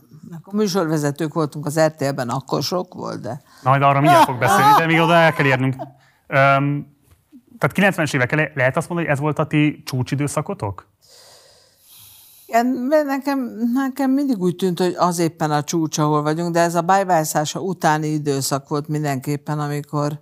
De utána még nagy sikere volt majdnem minden lemezről egy-két számnak, úgyhogy most... ezért tudtunk mi gyakorlatilag élő zenekarról, ral éveken keresztül túl. Tulajdonképpen amíg, amíg ez így mozdulatlanul állt, tehát hogy így fölszaladt, és aztán amíg mozdulatlanul ott maradt, és mindent taroltunk az összes fellépési lehetőséget, és tényleg És mi nyitottuk meg az összes az plázát. összes plázát, kétszer körbejártuk a Balatont minden nyáron, rettenetesen sokat léptünk föl, és imádtuk, és tényleg ez hihetetlen jó dolog volt, az 15 éven keresztül tartott. Tehát az, az egy nagyon komoly. 15 éven keresztül osztálykirándulásban vettünk részt, Igen. mert mentünk a busszal, Hát az, hogy és úgy fölmész a buszba, az idő... 2005-ig azt mondjátok, tehát ez a 15 év, ez, Gyakorlatilag, igen. Ugye itt, amire a Friderikus utal, hogy esetlegesen a ti SZDSZ-es vélt, vagy valós elköteleződésetek állhat-e a hátterében a hungaroton megfontolásának. Játszottatok rá arra, hogy így azt feltételezitek, hogy mi szadisok vagyunk, akkor mi azt mondjuk egyébként erre, hogy le vagyunk emiatt tiltva a közszerepléstől, hogy nehogy véletlenül meg... Erre rájátszottunk. Tehát rájátszottatok-e valamilyen módon? Persze. Persze, de főleg a titokzatossággal. Aha. A 94-es koalíciót hogy értékeltétek? Nektek volt-e, mert ugye, tehát miről van szó, ugye volt egy erőteljes antikommunista attitűd, amit titeket fölemelt, Ö, 94-ben pedig ugye úgy szól a fősodratú történetírási narratíva, hogy hát ezek összebútoroztak a komcsikkal. Számotokra morálisan, bármilyen szempontból jelentette ez törést a választott pártotokkal? Én nem így éltem meg, hogy összebútoroztok a komcsikkal, tehát itt ennek azért nem, a, nem annak a folytatását láttuk egy az egyben. Uh-huh. Én, én, én ezt a mai napig vallom, nem szeretem a kommunistákat egyáltalán, nagyon, de, nem, de nem borultam azért annyira ki tőle, mert engem nem érintett annyira közelről, de, de nem úgy éreztem, hogy összebútoroztak komcsikkal, hanem ez ilyen uh, utó, utó, ez a szocialista párt az már nekem nem az volt. Én meg soha nem tudtam azt elképzelni, hogy, hogy képesek azok az emberek, akiket mi megválasztunk. Szóval mindig volt bennem egy ilyen, egy ilyen rózsaszín köd, hogy akiket mi megválasztunk, akik miattunk vannak ott, azok képesek nem azt csinálni, ami a legjobb. Tehát ez ilyen elképzelhetetlen volt. Tehát én mindig azt hittem, hogy ezek ugye azért vannak ott, hogy tényleg minden a legjobb legyen, és hit és bizalom. Tehát soha nem gondoltam volna azt, hogy, hogy most valaki nem azért van ott, mert ő jót szeretne az országnak, nekem személyesen is. De Szóval nemrég jöttünk rá, hogy ezek csak maguknak szeretnének jó, de, de azért jobb később, mint soha. A ti megítélésetek szerint az SDS ebben a 90-es évek első időszakában használta kifejezetten a ti népszerűségeteket azért, hogy esetlegesen a politikai feszültségekről, koalíciós problémákról és így tovább elterje a figyelmet. Tehát, hogy volt-e kifejezetten egy ilyen instrumentalizált használata szerintetek a padodőnek az SDS részéről? Hiszem, hogy az volt a céljuk, hogy elte, eltereljék bármiről a figyelmet. Én a mai napig úgy érzem, hogy ez volt az első és eddig utolsó olyan párt, aminek néha humorérzéke volt, aki, aki abba belegondolt, hogy igen, abba belegondolt, amiben mi is szerettünk volna, ahogy mi láttuk ezt az egész világot. Tehát, tehát ne, ne, nem, a, nem a vérfolyásról szólt a dolog, és igenis, hogy lehet mindenen nevetni. És szerintem a mi népszerűségünket meg arra használták fel, hogy oda vonzzák az emberek figyelmét, hogy amit mondani akarnak, arra figyeljenek. Vagy esetleg azt látták, hogy, hogy nem rossz a gondolkozásunk. Talán. Azzal a váddal, hogy ti szadír zenekar lennétek, mikor találkoztatok először? Hát nekem nem vád, én a mai napig büszkén lennék SZDSZ-es zenekar. Igen? Nagyon. Hát én életem nagy bánata az, hogy nincsen, nincsen ez, a fajta, uh-huh. ez a fajta gondolkodásmódú párt, amilyen az SZDSZ volt. Értelem? Értelem, így van. Igen. Értelem, és nem, A csak a, gondolkodás. nem csak a fölpuffadt fejű harácsolás. És azt mikor éreztétek meg először, hogy a liberalizmus elkezd titok szóvá Bűn, hát Tehát amikor azt lehetett látni, hogy, hogy, hogy elindul egy nagyon masszív politikai kampány a politikai jobboldal részéről, hogy ebből szitokszót csináljon, és ennek van társadalmi támogatottsága. hát ez már az első Fidesz kormány idején volt. Már 98-ban. Igen. Igen, és érezni pedig egyetemben az utcán lehetett, tehát amikor utánunk kiabáltak, mert előtte minket nagyon-nagyon szerettek, és tényleg mindenki. Meddig? Most is szeretem. Most is szeretnek, tehát ez nem kérdés, de hogy akkor már voltak olyan emberek, akik ö, ott éreztek maguk mögött egy olyan erőt, a, aminek a, a hátszelével ki merték mondani azt, hogy rohadt, stb. stb. stb. és kiabáltak ránk. Simán. Így valomásra tartozom, én konzervatív jobboldali családból érkezem, és nem a szüleim, nem a édesanyám, édesapám, de a tágabb családi körben én pontosan emlékszem arra, hogy és akkor most nem fogom kimondani ezeket a jelzőket, amiket rátok mondtak, de nyilván ti is találkoztatok ezekkel. Abszolút. Öm, és hogy engem az érdekelne, hogy mikor találkoztatok először azzal a véleménnyel, hogy mindaz, amit ti büszkén hordtatok, a külsőségek, a szabadosság, a valósíts meg önmagad elvek, hogy ez gyakorlatilag nem az erősségetek sokak szemében, hanem éppen a váttárgya. Nekem elsőnek, az nem tudom hányban volt, ti valahol Balatonparton adtunk koncertet, és paradicsomot dobtak ránk. Azt megmondom, hogy hol Zánkám. Zánkám. Zánkai úttörő táborban, nem az táborban, hanem akkor lenne a strandon, és akkor elkezdtek bennünket paradicsommal dobálni. Igen, ami, ami A- Az volt az első SZDSZ-es visszajelzésünk. Igen. De azt honnan tudtátok, hogy ez nem a zenéteknek szól? mert csak minket céloztak, a zenekar, tánckar nem kapott. Meg talán mellé is kiabáltak valamit, hogy hülye, Igen. most én hülye dagad, lipsi, bipsi, buzik. Aha. Ezeket mind. I- e- igen. És ez hányba történt? Hát, Na, De a 90-es évek vagy a 2000 ez az első Fidesz kormány, vagy talán még a, vagy talán az MDF vége, most ezt nem tudom, bár, akkor utána... Akkor 90-es évek. Az. Az. Ez riasztóan hatott rátok akkor? rögtünk rajta. Az a baj, hát nyilván egy kicsit rosszul esett, mert rossz egy ilyen flöttyet, paradicsomot a fejedbe kapni, de, de, de azt hiszem elég pimaszak és önteltek voltunk ahhoz, hogy ez ne, ne hasson. Arról a vádról mit gondoltok, hogy sok magát most jobboldalinak, fideszesnek tartó zenész arról számol be, hogy hát azt a polgári értékrendet, amit ő gondol, soha nem lehetett szabadon képviselni, és lám például mondjuk ti soha nem kaptatok semmilyen, nem tudom, kritikát amiatt, mert hogy fölvállaltátok az SZDSZ szimpátiátokat, kaphattatok koncert meghívásokat is, szabadon járhattatok, kelhettetek a világban. Látok-e ilyen megkülönböztetést, vagy mit gondoltok erről az esetleges megkülönböztetésről? Én úgy gondolom, hogy hála Istennek az, amit mi csinálunk, az a, azt a közönség díjazza és dönti el, hogy milyen. Soha életemben nem érdekelt az, hogy valami miatt valahova nem tudunk eljutni, hogy mi nem kapunk ilyen plusz sok millió forintot a különböző cégektől, meg mindenhonnan. Engem érdekel. Téged érdekelt, azt tudom, de én, én mindig megelégettem azzal, amit csinálunk, és hogy az, hogy maximálisan megcsináljuk azt, amit tudunk és amit szeretnénk. Engem nem érdekelt az, hogy most valaminek az árán még többet vagy még máshova eljussunk. De a popzenei szakmán belüli politikai törésvonalaknak a kialakulását, azt, azt milyen jelenségként értékeltetek a 90-es években? Nagyon kínos jelenség. Én, én is nagyon Nagyon. ostoba és buta Nagyon, nagyon, igen. jelenségnek. Tehát az, hogy, hogy rám csúnyán nézen a Kovács Ákos, és ne köszönjön, az nekem, az nekem nem fér bele semmibe. Ez mikor történt meg? Hát ez már elég korán megtörtént, mert ő már akkor is eléggé fönhordta az orrát, amikor még nem volt ilyen nagyon erős politikai különbözőség mindenki és mindenki között, de aztán egyszer valahol összefutottunk, és épp hogy elfordította a fejét. Én meg ilyenekre nem emlékszem, szóval az a baj, hogy engem ezek nem érdekelnek. Nem érdekel, hogyha valaki valami, valahogy gondolkodik, és amiatt más csinál, oldja meg. Nem lerázom magamra ezeket a dolgokat, csak azzal foglalkozom, amit én csinálok. De nekem az a furcsa ebben az egészben, hogy például mondjuk vegyük a Benkőt.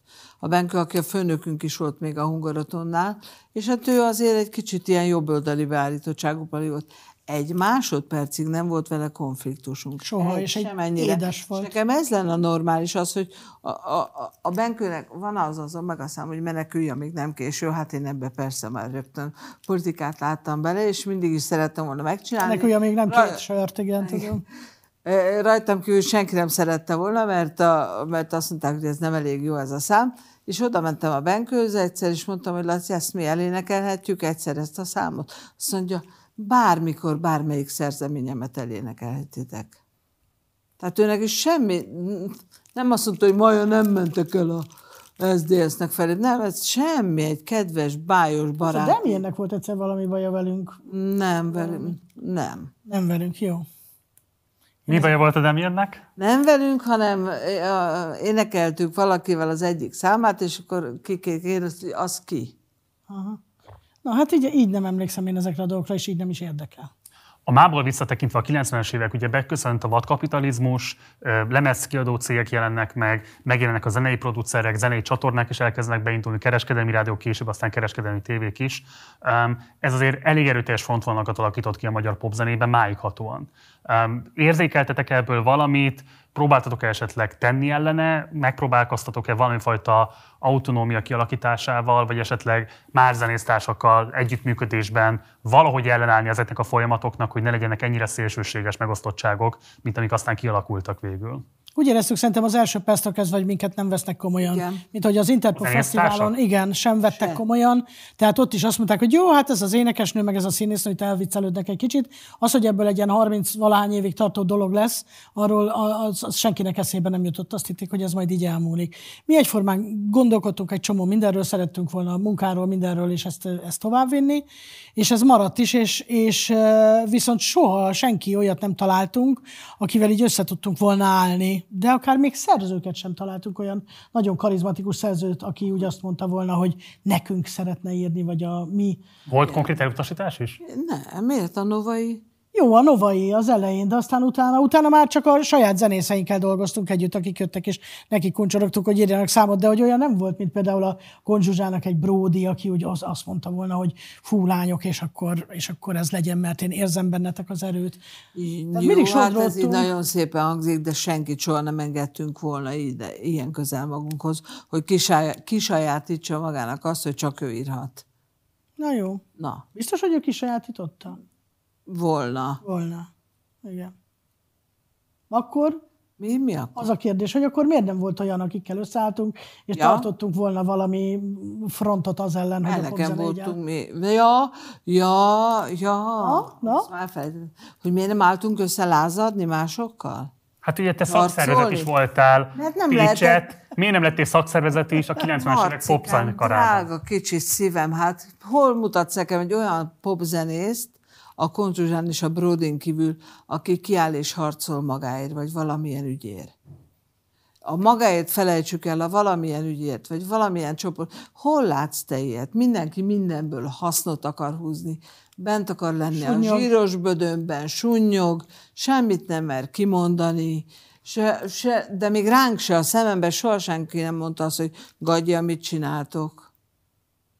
Nincs ilyen, nincsen. Ez, ez, szerintem már a, már a színészek is lehagytak popzenészeket. De attól, hogy ez nincs, attól nem is megcsinálható?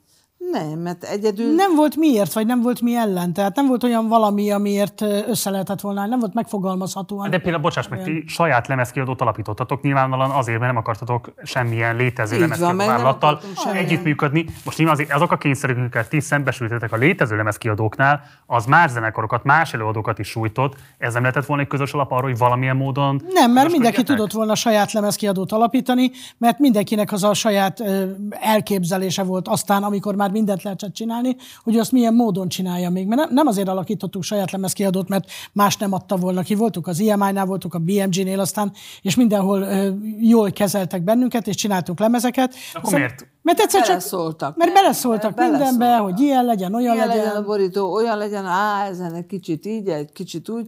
Puf, kész. Meg sokkal egyszerűbb az, hogyha te megcsináld magadnak. Soha nem volt menedzserünk sem például, mert mire elmondtuk volna neki, mit szeretnénk, már régen megcsináltuk, mindig kommunikatívak voltunk. De Ti számláztatok, ti szerződtetek, igen, igen, de aztán... könyveltetek, Igen. Ne, aztán utána lehet tetszik Lehet könyvelni. De, de- bocsánat, de de addig... szerveztetek. Igen, de addig, amíg, addig mi nagyon aktívak voltunk, addig például a koncertek azok úgy voltak, hogy ott lesztek, aha, igen, jó, köszi.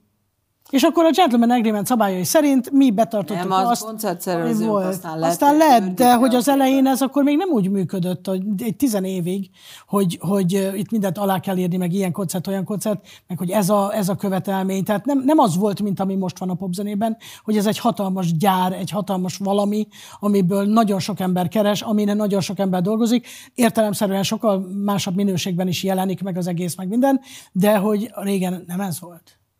Volt egy imidzsetek, ugye berobbantatok a 90-es évek elején egy rettenetesen patriarchális társadalomba. És az imidzsetek arra épült, hogy így leszarjuk a klasszikus női szépségideálokat, leszarjuk a klasszikus etikettet, és az összes ilyesfajta konvenciót, amit a nőkkel szemben táplál ez a társadalom. Ti tudatosan voltatok egy feminista zenekar, ezt lehetne mondani a padidőről, vagy azért eddig nem mennétek el? Nem feltétlenül Lehet, feminizmus. Sze- Én én a, a, azt a fajta érzékenységet szerettem volna ezzel mindig elérni, már ha engem kérdezel, meg én ennek is, hogy, a, hogy, a, hogy az elfogadás, hogy a tolerancia bármi iránt legyen az emberekben erős. De ennek Olyan- volt kifejezetten nemi aspektusa, hogy a nőkkel szemben legyenek elfogadóbbak? Szerintem nem. Nem. Szerintem A, a, a nem. más, a, a, a, a, a, tehát a, a nem hétköznapisággal szemben legyenek elfogadóak. De akkor ez inkább egy külsőség, nem? Hát amennyiben ezt nem tartalmazta a mi művészetünk, akkor valóban egyfajta külsőség, de a külsőség az teljes mértékig egyezett azzal, amik mi vagyunk. Tehát mi nem csak a színpadon vettünk fel egy külsőséget, hogy ilyenek vagyunk, ez a fellépőruhánk, utána átöltöztünk kis kosztümben és hazamentünk a családunkhoz, hanem mi valóban így éltünk, és a mai napig ez így tart mindenhol. Én például éjjel is így alszom.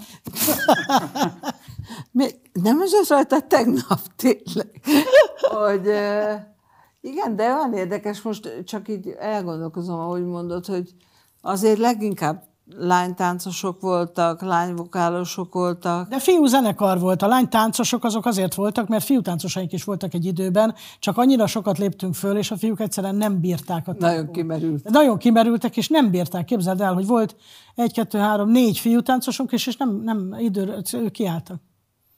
Soha az életemben nem, tart, nem, nem éreztem a különbséget a férfi és a nő között. Csak ebben az egy dologban. Jó, azon kívül, de soha nem éreztem. Tehát én, én nekem nem, nem tűnt fel, hogy egy igazgató nő vagy férfi, ő, nem, nem, én nem is, nem is vártam soha mást, se lányoktól, se fiúktól. De azért az nyilván szembesülítő, hogy ebben a társadalomban Hogy van ilyen. a nőknek a karrieresélyei, a egyéb ö, különböző ilyen strukturális is- sokkal jelentősebbek, mint a férfiaké. Igen. igen. És aztán Bele utána- Is betegedtem ebbe mindig. És amikor egy... Ha láttam két egyforma eredményt egy férfitől, meg egy nőtől, és hogy azt miért nem egy, egy, egyformán bír egy, akkor miért? Na jó, azért inkább a Pali nyerjen. Nem beszélve, amikor most már egy kicsit kinyíltunk agyilag és érzékenységileg, és másra is figyelünk, nem csak magunkra. Azóta például a MeToo mozgalom miatt a Györgyi teljesen ki van bukva. Tehát ezek a, a konkrét esetek miatt hangot is ad neki, harcol is érte, szóval, hogy most már ezek a dolgok, amikkel lehet foglalkozni, ezek az ő szakszervezeti bizalmi mi volt, tehát nagyon erőteljesen Hát ezt akarom kérdezni, tehát ugye rengeteg olyan zenei formáció volt a 90-es években, ami ugye ilyen produceri kreálmányok voltak, nyugati import zenekarok, Igen. különböző ötletek, most már valószínűleg visszaidézni se tudná a nézőknek a többsége, pláne aki nem élt akkoriban. Hát igen, mert nagyon sokszor csináltak olyat, hogy megvolt a projekt, és ahhoz keresték meg az embert. Igen. Ez teljesen szánalmas. De ugye azért, tehát, hogy azért, ha megnézzük a férfi és a női zenekarokat ilyen tekintetben, azért a női zenekarok, vagy a női együttesek mindig sokkal sztereotipikusabbak voltak. Tehát a férfiaknál is Persze, a testiség dominált, a jó küllem dominált, de a nőknél abszolút ez a nagyon leegyszerűsítetten kurvoid, alkatú, Persze. és egyébként szép plakát, szépségű, filigrán Hát azért, nő. mert a leegyszerűsített férfiakhoz kell, hogy szóljon, tehát ott sokkal az a mm, csöcsfenék, csöcsfenék. Csak azt mondom, hogy egy ilyen szintérben a ti megjelenésetek, a ti megjelenésetek önmagában is egy politikai tett. Volt ebben bármilyen tudatosság, vagy később tudatosítottátok-e magatokban, hogy ti szembe mentek ilyen trendekkel? Volt ez bármilyen szempontból része a művészeteteknek? Abszolút. Tehát a- az ilyen trendekkel szembe mentünk. Még a kedvencem a Friderikus egyébként, de ő próbálkozott, hogy gyertek szép ruhá, itt is szép ruhában voltunk fölöltözve. Tervező által elkészített ruhában. Ja, vagy én csináltam azt a ruhát. Pláne tervező által elkészített Igen. ruhában, hogy, hogy ezt valahogy nem, nem tudtuk. Ennek durván szembe mentünk mindig. Akkor csak azért is még toprongyosabb, a szakat legyen, és igen, igen. És azok a strukturális egyenlőtlenségek, amik voltak és vannak férfiak és nők között, az megjelent számotokra bármilyen formában, mint probléma, mint tematizálandó esetleges ügy? Mi az például? Hogy a férfiak eszenciálisan hülyébbek, mint mi, ezért írtuk a, a Szabó János című számot, meg egyáltalán olyan dolgok, nem, hát az egyfajta vélemény, amiben összegyűjtöttük azokat az apró, apró sztereotíp marhaságokat, amiket, hogyha nekiállunk a fiúkról beszélni, akkor beugranak, hogy ebben bénák, abban bénák, de ez, e- ennek ilyen kvázi gyermeki bája van, vagy nem tudom, tehát, de azért benne van a komolyság szerintem. Tehát nem véletlen, nem véletlen, hogy soha nem énekeltük a szerelem csodás valójáról, hanem a szerelemnek mindig egy olyan fázisáról, amikor már szakítás van, amikor már minden szétesik, ami miatt már minden van, Veszekedés. Igen, tehát, hogy mindig ezek a fajta ilyen kicsit szélső, szélsőségesebb szegmensei egy kapcsolatnak. És az, hogy a nemi szerepekben milyen elvárások, elvárások vannak a nőkkel szemben, hogy a, a társadalmi szerepekben milyen elvárások vannak a nőkkel szemben. Ez mit jelent? Ugye, Marian fordít egyébként. Fordít. Igen, tehát hogy akart, szendvics. hogy akartuk-e valaha olyat, hogy, hogy kiállni és harcolni azért, mert a nőket elnyomják, vagy mert a nők... Tehát ez, amit az előbb mondtál, hát amire ugyan de- érzékeny de vagy, Amikor ez már, ez már ilyen konkrét dologgá vált, tehát ez a mitús dolog bejött, akkor meg már én elég, eléggé nem tudnék finoman árnyaltan fogalmazni, tehát igazából nem tudtuk ezt egyik zenékben sem. Jó, hát szidjuk mindig a palikat, igen. De nem, sze- szerintem a padidő az nagyon jól lett pozícionálva az elején, tehát hogy egy ilyen vidám, viccesen, kvázi szókimondó, de azért mindennek így a, a mesdjén van, és nem megy el addig, hogy most valamibe így tényleg nagyon Miért nem? mert, mert nem értünk hozzá, mert hogyha igazán lennének, lettek volna olyan szövegírói képességeink, hogy ezeket le tudtuk volna írni, akkor biztos, hogy született volna olyan szöveg, mint amiket a lovas ír, vagy valami, mert a gondolat az olyan, csak, csak, csak nem úgy jött ki, meg mert nők vagyunk, mert sokkal, sokkal árnyaltabban és finomabban lehetett ezt végül is megfogalmazni. Csak ennyi. És soha senki meg, bocs- bocsánat, meg, egy, meg, a, meg a direkt dolgokat a Györgyi utálja. Tehát Igen? a, a direkt dolgok, a, a mai napig gyűlöli a direkt dolgot, az aktualizált dolgot. De, de, a, eh, de nem. Tehát én direktben nagyon szeretek, én nagyon szeretnék találkozni egy bárkivel, egy Dömötör Csabával, és direktben beszélgetni vele, és egy de dalszövegről is De jó, nem most beszélünk. is. De direktben így. Úgy nem. Igen. De direktben megírta volna Az ő életben az- nagyon direkt Igen. szeretek beszélgetni őszintén szemtől szemben. miért nem alkalmas erre a művészet? Miért, miért, miért gondolod azt, hogy ez, ez, ez a művészetben valami érték csökkent, vagy Mert azzal a fajta zenével, amit mi csinálunk, ez nem, eh, nem, nem jön össze. Ő nagyon szerette például a világ életében az alternatív zenekarokat, azokat, akik akkor voltak, amikor, amikor mi fiatalok voltunk.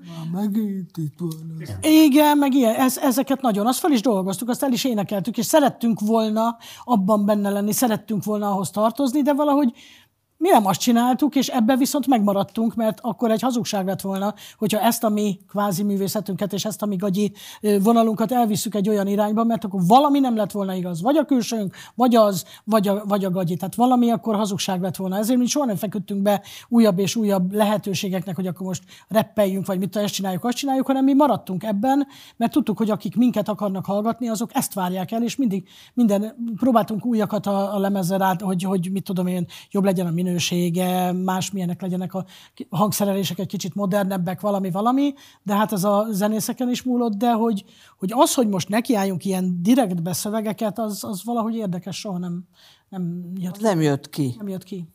Azért kérdezem ezt, mert ugye hogy volt, hogy beszéltünk erről a liberális etoszról, ami meghatározta a 90-es éveket, valósíts meg önmagad, légy önmagad programja, és ez ugye a 17-eket is alapvetően meghatározta a szövegvilágban, ez több számon keresztül is visszaköszön, de ugyanakkor ennek nyilván vannak korlátai, tehát hogy ez nem mindenkinek áll lehetőségében, még hogyha a szándéka adva is van hozzá, mert az anyagi feltételei nem engedik ezt meg, a társadalom belüli szerepvállalása nem engedi ezt meg, a családon belüli helyzet nem engedi ezt meg, tehát hogy, hogy felmerült-e bármikor kifejezetten itt a 90-től 2000-ig tartó időszakban számotokra, hogy, hogy nem biztos, hogy ez így ebben a formában uh, igaz lehet széles tömegére a magyar társadalomnak, és egy picit beér kéne menni ezekbe a problémákba ahhoz, hogy az önmegvalósítás tényleges politikai program tudjon lenni.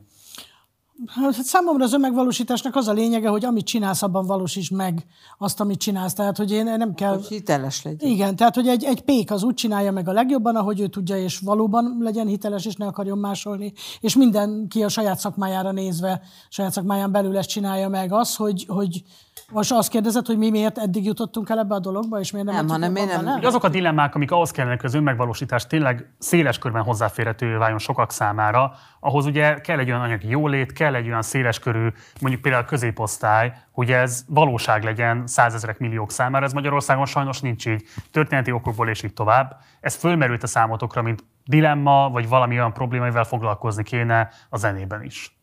Nem. Meg az önmegvalósítás az szerintem nem anyagi kérdés. Nem? nem. Az önmegvalósítás az mindig a tökéletesítése annak, amit csinálsz. És hogyha te egy utcaseprő vagy, és baromi szépen felsöpröd az utcát, akkor te már ott vagy, mert abban, amit te csinálsz, te jó vagy. Nekem ez az önmegvalósítás. Ismered azt az utcasát? Hülye. És, ez, és ez mindig egy ilyen pillanatnyi dolog, tehát ez egy, nem egy ilyen, ez egy ú, és akkor most itt a perc, itt az idő, és most arra Megvalósultam. Magam. Tehát ilyen nincsen. Pillanatnyi önmegvalósítások vannak mindig éppen abban, amit csinál. Szerintem, mint hogy a boldogság is ilyen, mindig azt mondják, hogy hú, majd mikor leszek boldog. Uh-huh. Akkor leszek boldog, Hát, amikor hogy már az vagy. tegnap már az voltam egy pillanatig, úristen, most jut eszembe. És ennyi. És az valahogy ennyi. Azért kérdezem ezt, mert ugye beszéltünk arról, hogy hogyan degradálódott a, vagy devalválódott a liberalizmus fogalma Magyarországon. Mm. És ugye azt szokták mondani, hogy ebben van egy olyan motiváció is, hogy az a fajta ígéret, a felzárkózás ígérete, ami korokon átívelően, kormányzatokon átívelően Kínában volt a magyar társadalomnak, soha nem vált valóra, tehát nem történt meg az a fajta életszínvonal emelkedés, ami Ausztriához, Nyugat-Európához emelte volna a magyar társadalmat, és egy ponton túl a magyar társadalomnak elege lett azokból az üresnek tűnő ígéretekből, hogy valósíts meg önmagad, légy önmagad, tudsz fejlődni, mindenkinek lehetőségében áll előrébb mert az volt a tapasztalásuk, hogy nem, ez így nem igaz. Ezt érzékeltétek-e bármikor is? 2010 előtt. Igen, de hogyha azt veszed, ezt mikor tudod azt mondani, hogy most már ott vagyunk?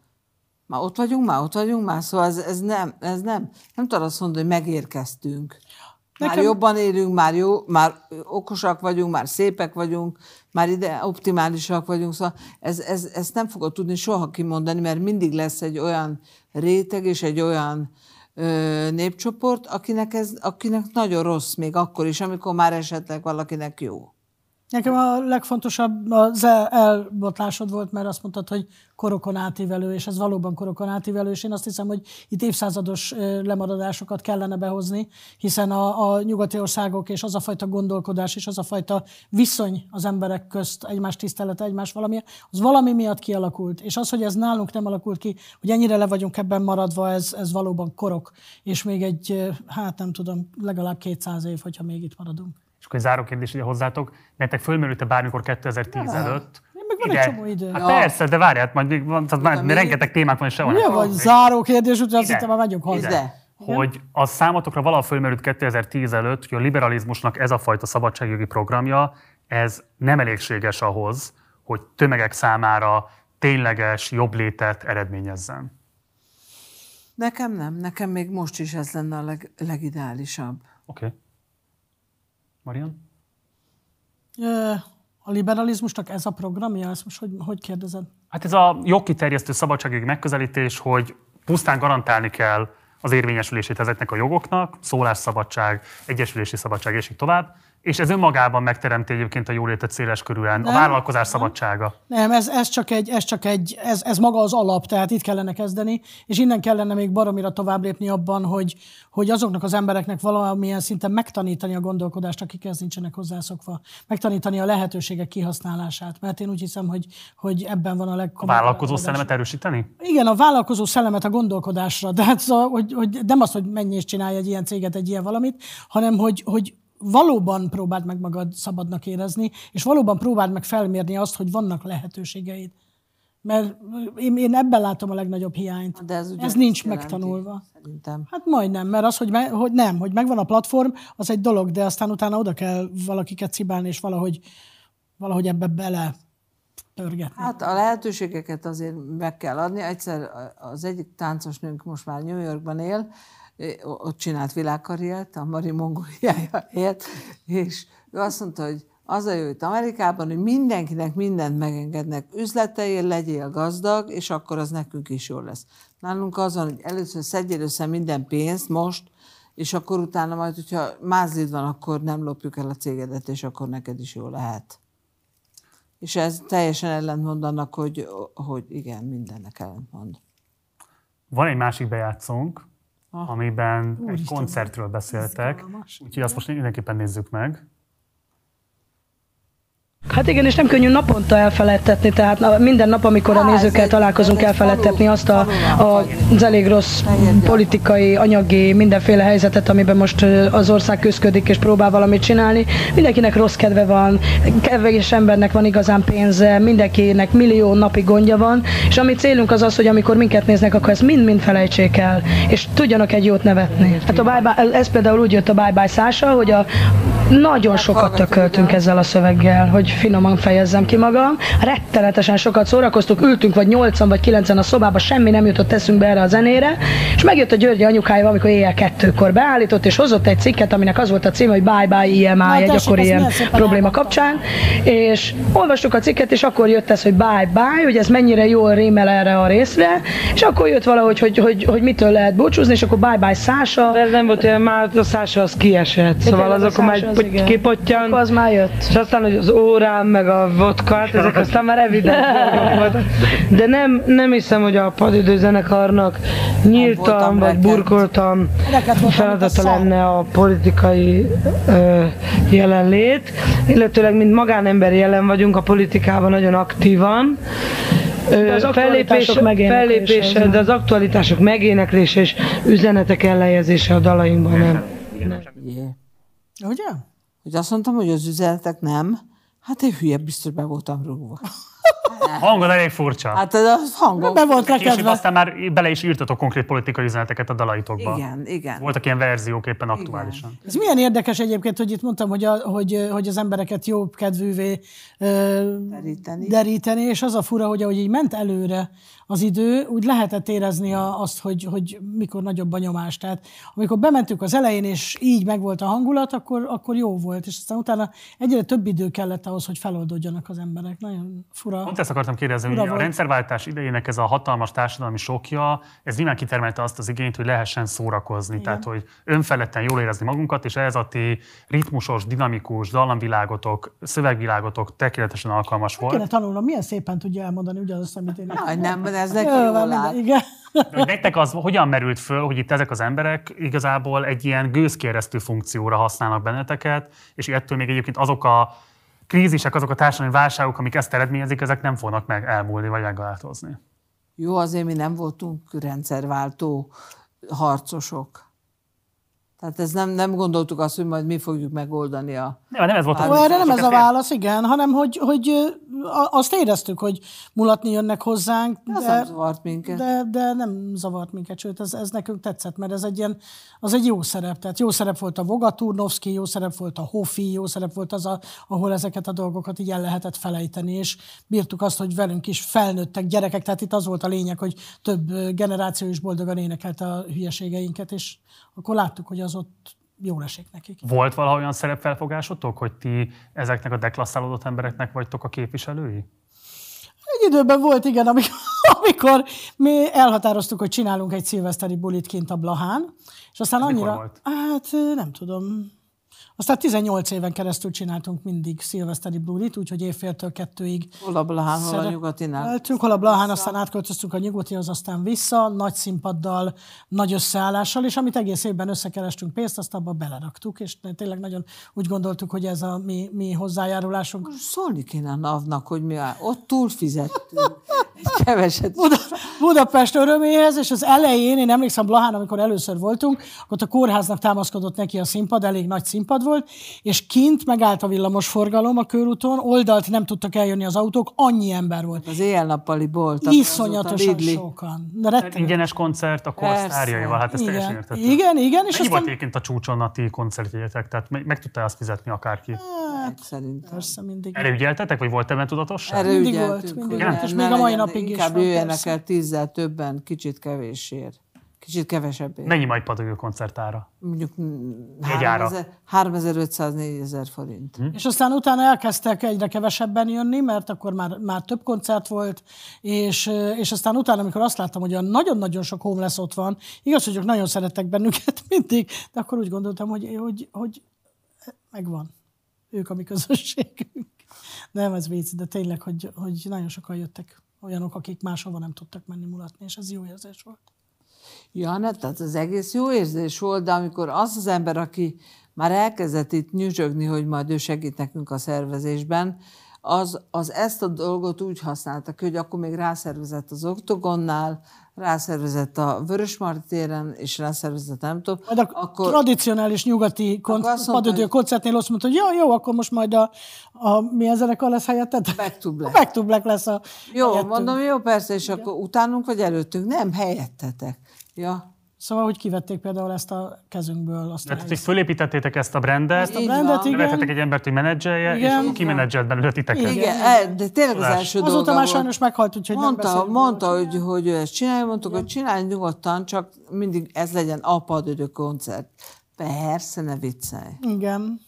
Már jövőre nem. Van egy érdekes helyzet, hogy a Sziget első 6-7 évében ti nagy színpadon énekeltetek, Még és szép. aztán volt ilyen mondásotok, hogy de aztán kicsúszott a magyar zene élet alól a nagy színpad. Abszolút.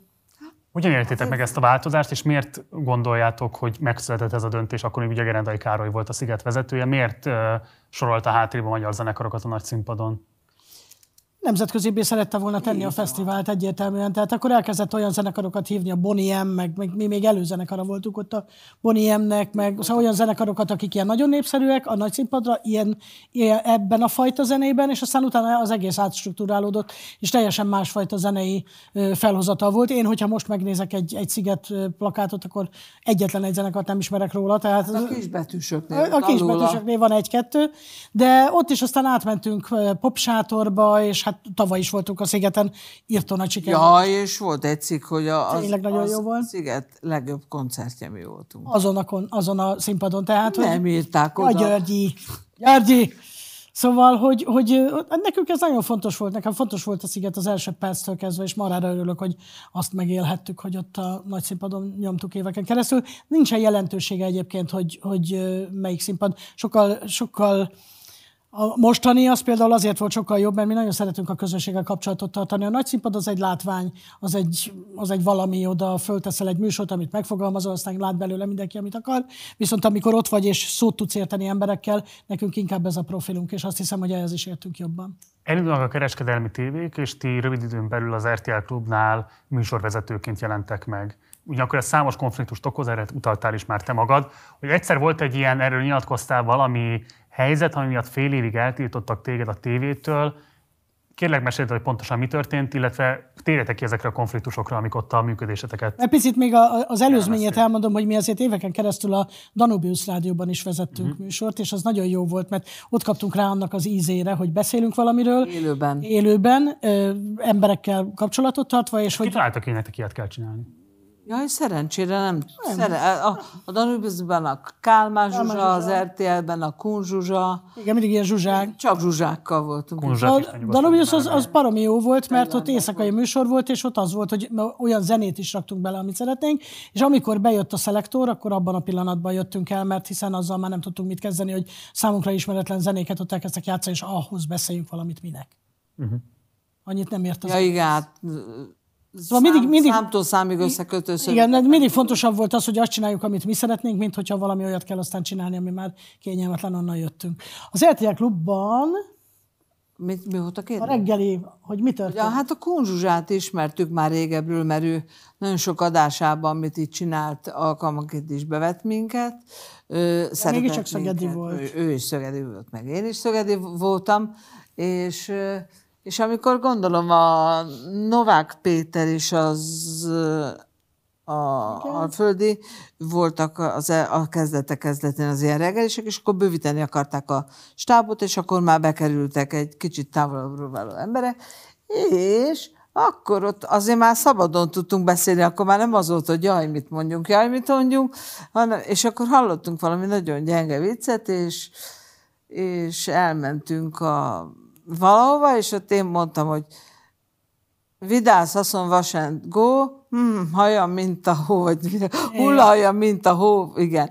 Szóval, és ek- ekkor az amerikai Procter Gamble című cég, valakit fölhívtak, azt hiszem a Magyar Györgyöt, és mondták, hogy azt a két dagadtat most pedig beperelnénk, mert az anyjuk hull nem a hajunk ettől a csodaszertől, és akkor mondta nekik, hogy jaj, de hát ezek hülyék, ezek nem normálisak, ezek viccelődnek.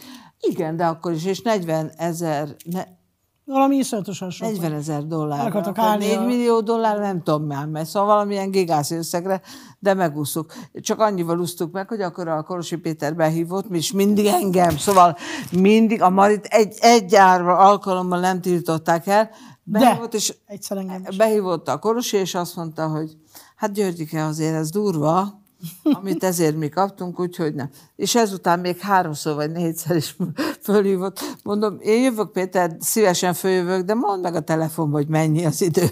És akkor mondta, hogy két hónap, egy hónap, három hét, ilyesmi. Ezek az eltiltások mindig ilyen hirdetői érdeksérelmek. Persze, Mindben. egyszer volt olyan, hogy jöttek például, hogy a gyerekek csinálnak ilyen, van ez a meglepetés tojás, és hogy abban kis figurákból valamilyen intézetben gyerekek csinálnak ilyen asztalt, ilyen terepasztalt, és, és akkor kérdeztük, hogy hú, és akkor ha kell valamiből 30 vagy 40, és még hiányzik kettő, akkor a cég ugye segít. És akkor mondták, hogy nem, hát nem, de hát akkor majd valak, valahonnan szerezünk. Na most erre mi ketten a cégre rögtön bő, olyan megjegyzéseket tettük, hogy csak na, rögtön De el akartak állni a hirdetést. Azt azt én az vittem. egyet. Hát ott én beszéltem csúnyában, hát ne viccelj már. Kibuktál a kinder tojás, és ezzel a kinder tojás forgalmazója azt mondta, hogy takarodj. Ezt most nem mondtad, nem mi? Nem mi? De voltak pozitív dolgok is, mert volt például egy teljes cég, akik azt mondták, hát azért a reggeli azt teret adott a különböző ilyen, ilyen megjelenéseknek, amit a ZRT Klubnak teljesíteni kellett, és eh, ilyen hirdetői dolognak, és akkor a teljes cég azt mondta, hogy ő meg, megvesznek, mit tudom én, nyolc beszélgetést, mindenkivel beszélgetek, csak a padödővel nem. És hát volt egy olyan, amikor nem tudtunk mit csinálni, nem tudtak mit csinálni, mert akkor jöttek a halál nagyon messziről, és hogy mi voltunk akkor éppen reggel valaki helyett beugrósa, vagy valami lényeg az, hogy mi folytattuk le a beszélgetést. És azt mondták, hogy soha többet senki mással ezután nem akarnak, csak velünk. Mert hogy addigra valahogy megtanultuk azt, hogy, hogy eljön messziről, nem tudja, hogy igazán mit akar mondani, nincs felkészülve, nem kamera érzékeny, nem tudja, hogy minden mennyi idő alatt fér be abba, amit mondani akar. És ezt mi tudtuk, és hogy úgy tudtuk valahogy menedzselni a dolgot, hogy minden elhangzott, pont jól, pont úgy és pont, és mindenki elégedett volt, és attól kezdve teljezhettünk áll- csak véletlen volt. Igen. Nem akarom adni az álnaivat, de hogy azért az eléggé durva, hogy konkrét műsorpolitikai döntésekbe hirdető cégek ilyen pofátlanul beleszólhatnak, vagy igazából azt kérdezem, hogy miben különbözik ez attól, mint amikor 89 előtt a központi bizottság vagy a párt leszólt, hogy akkor kit kell visszahúzni, mint amikor egyébként a hirdető szól az RTL-nek, hogy akkor most fél évig azért legyen már a Györgyi, mert mondott egy mondókát. Nem, akkor egy másfajta dolog volt, mert ő a saját érdekei, de a saját politikai érdekei miatt szólt, itt a gazdasági érdekei miatt szólt, hiszen valamennyit befizetett, amiért megvett valamennyi percet. Ez már egy hirdetés. És ebben a hirdetésben... alapú. Ha igen, de a hirdetésben a Györgyi elmond egy mondókát, azért uh, tulajdonképpen a, magát a csatornát akarták ők megbüntetni, de a csatorna szerencsére le tudta annyira bontani, hogy hát ez hülye, és hogy inkább őt csak uh, zárják el egy kicsit, vagy zárják el. Hát szóval, ez tiltsák el. megrendelés Más. tulajdonképpen. Akkor itt, itt, itt hogyha így, így nézzük, ahogy te mondod, akkor mondhatnánk azt, hogy miért vállalunk el hirdetésben rész, rész, részvétel. Igen. Hát nekem ebből azért azt tűnik, hogy a szabadpiaci logika is tud igen erőteljesen korlátozó lenni a műsorpolitika alakításában. mindenféleképpen. Mindenféleképpen, ez ter- természetes, de hát hiszen ezek kereskedelmi adók, és ez benne van a Mára nevében is. De egyébként volt olyan, az egyik popzenész jött be hozzánk, aki azt mondta, hogy jó, ő megvett 6 percet, és mi nagyon helyesek vagyunk, kérdezzük meg, hogy hogy van. Leült, és 6 percen keresztül percre pont, de egy másodpercre pontosan elmondta, amit szeretne, ebben benne volt az összes koncertje, a, az, hogy most miért éppen annyira göndör a haja, mint amennyire, és egyáltalán mindenféle olyan dolgot elmondott, amit szeretett volna, letelt a hat perc, és azt mondta viszontlátásra. Tehát ő megvett egy hirdetést. Amit ugye műsoridőnek tekintünk. Amit műsoridőnek tekintünk, mert hiszen ez egy kereskedelmi adó. Azért ezek elég erősen összecsúsznak, nem? Tehát akkor az ember- Érdekes. Még érdekes, de hát ez van. Igen, hát lehet ellene harcolni, de akkor még ennyi sem marad. gazdasági alapú elcsendesítésről akkor meséltetek, politikai alapú elcsendesítés történt-e? Hát nem azért emlékszem hogy történt, hát amikor... Mi?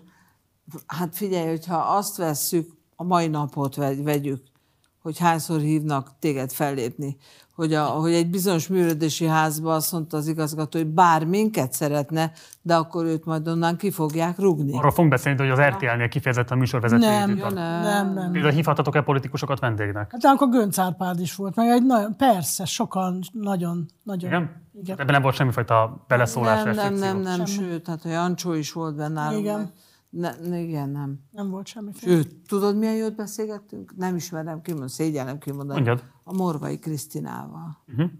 És mivel? Arról, mondjam? Persze. Amikor a kislány megölt, amikor Igen. meghalt a, milyen Kitty, valamilyen Kitty volt, és, és a... Morva- Kittyről beszélünk? Az, az, az. És Nem a, meghaltam, ő megölt a, Megölte az apját. az apja, a nevelő apját, azt hiszem. Nevelőapját, mindegy. És akkor a Morvai volt a védőügyvédje, és ő rettentő jót beszélgettünk vele. Hát mert akkor egy valamiről beszélgettünk, és nem a politikáról. És ez- ezt a mai napig tartom. Jó, de hogy ezt a mai napig tartom, hogyha valaki arra koncentrálna, ami a feladat, és nem a körítést próbálná meg használni, és állandóan tolni, és, és építeni, akkor az mennyivel jobb lenne, és egyszerűbb, és mennyivel jobban lehetne együtt dolgozni. Marianne, Mert hogy kellene? te többször tematizáltad azt, hogy neked mennyire komoly fenntartásaid vannak, úgy általában a kereskedelmi televíziózással, a bulvár médiával. Mennyiben tudtál ellentartani azoknak a hatásoknak, amelyek folyamatosan próbálkoztak azon, hogy mégiscsak beszívjanak és használjanak? Hát megpróbáltam ellentartani, nagyon érdekes, mert az utóbbi időig, tehát az utóbbi tíz évig ez még működött tisztességesen. Tehát, hogy akkor, hogyha valamit úgy meg kellett írni, akkor igyekeztek azért arra koncentrálni, és azt megírni, amit az ember mondott. Most már, hogy van a net, ö, amit mondasz, az még talán rendben is van, mert az ember úgy néha elhatározza, hogy jó, és akkor erről most beszélek, mert beszélni szeretnék, mert sokkal jobb, mint hogyha valahonnan innen tudnák meg a dolgot. Elmondod, és a, a, még az a médium is, akinek elmondod, még ő is föléri egy olyan leadet, amitől az egész megkérdőjelezhető, megkérdőjeleződik, vagy egy olyan tényleg figyel meg felhívást, ami maga a rossz leadet megjegyzik az emberek, és miután mindenki így olvas most már, és csak a rövidre vágva hasznosítja a híreket, az első két mondatot elolvassa, az a leaddel együtt, hogyha egy kicsit is dehonestáló, boldogan tűzik a zászlóra, és viszik tovább az összes lehető médiába. Amikor nekem volt valami ilyen problémám, hogy össze, szóval összezuhantam egy kicsit, és mit tudom én, valami elvittek, mert hogy ilyen szivatakon volt, vagy valamit nem tudom, x évvel ezelőtt, akkor ez valami 300 valahány megjelenést ért meg. És az, hogy a különböző ilyen mindenhol oldalakon itt ott, és amikor a Györgyivel meg lenyilatkozunk azt, hogy mit tudom, megjelent az új lemez, az nálunk megjelenik, meg még négyen megosztják a barátaink közül. Tehát, hogy teljesen más lett már a, a, a vágy a, és, a, és az elképzelés a, a kvázi híres emberekről, és mindenki azt várja, hogy valami veddesse a plafont. De akkor ez a kérdés, hogy, hogy mondjuk egy celeb vagyok Mencskinnenben, vagy egy állarcos énekesben, azért kell szerepet vállalnod, hogy ezt a piaci ázsiódat föltornáz, szinten tart? Lehet itt vagy csúnyán ennek, beszélni? Ennek anyagi okai vannak? Leszarom a, pi- a piaci ázsiómat, hogyha lehet csúnyán beszélni. Én a cele vagyok Mencski innenbe, azért mentem el, emlékszem, a Rényi Ádám hívott föl, és egy vízibiciklin ültem a Balatonban éppen, és valami miatt Ez volt a véletlenül... telefon. A kutya, meg a telefon, igen. Ö, és azt mondta, hogy el kéne jönni, de hát mondom, és mit kell ott csinálni? Azt mondja, hát elmentek az, az iguazú víze, iguazú vízes, és jövök. És meg se hallgattam, hogy mit kell csinálni. Tehát azt se tudtam, hogy mi van benne. Én kalandvágyó vagyok, és semmi más nem érdekel, csak ez. Az állaszos énekes most például azért vállaltam el, mert fölhívtak az elsőbe, szerették volna, hogyha benne vagyok, és én szeretek az elsőbe benne lenni, mert az a kipróbálás. És amikor láttam belőle nagyon keveset az első szériából, kíváncsi voltam magára a módszerre, hogy Ez már a második volt. Mert akkor nem értem rá, Györgyi. Ja. És kíváncsi voltam a módszere, hogy hogy lehet bemenni, hogy valóban megtörténik-e. Mert a celeb vagyok... Te se tudtad? Várj egy kicsit, nem. Mert celeb vagyok Mencski innenben, az volt a Nem lényeg... tudtam, hogy elmondta volna. Nem mondtam neki. A celeb vagyok Mencski innenben, az volt a lényeg, hogy amikor hazajöttem, akkor mindenki megkérdezte, hogy és, és milyen volt a hotel. És hogy nem volt, tehát hogy hitelesen meg volt csinálva, és ez nekem marhára tetszett, hogy minden valóság volt ebben. Hány hetet voltál ott? Hát hármat. Hát ő győzött, Hármat Zsófi. Én azért kérdezem, hogy hány hét Hármat, volt? három. hét. Hat. Három, három, vagy négy, nem Szerintem tudom. hat. De szóval jó sok. És, és ebben Ennyi az... időt ezekkel állatos a énekesben- idegenekkel együtt eltölteni, Elkép- akik azért nagyon sokakkal... Várj egy kicsit az állatosényekedve, ugyanez a, ugyanez a hitelesség megvan, és ez nekem nagyon tetszik. De milyen hitelesség, bocsáss meg? Ahogy oda bemész, ahogy bánnak veled, hogy tényleg nem ismer senki, hogy tényleg nem tudja, hogy a stáb, hogy a, ahogy bevisznek, át kell öltözni az autóba. Tehát ez az egész, a forgatókönyve az egésznek. És érdekelt. Először nagyon jó volt, másodszor is. Harmadszor, mikor voltam, akkor jó van, és az, hogy negyedszerre kiestem, hála Istennek, mert eddig volt érdekes.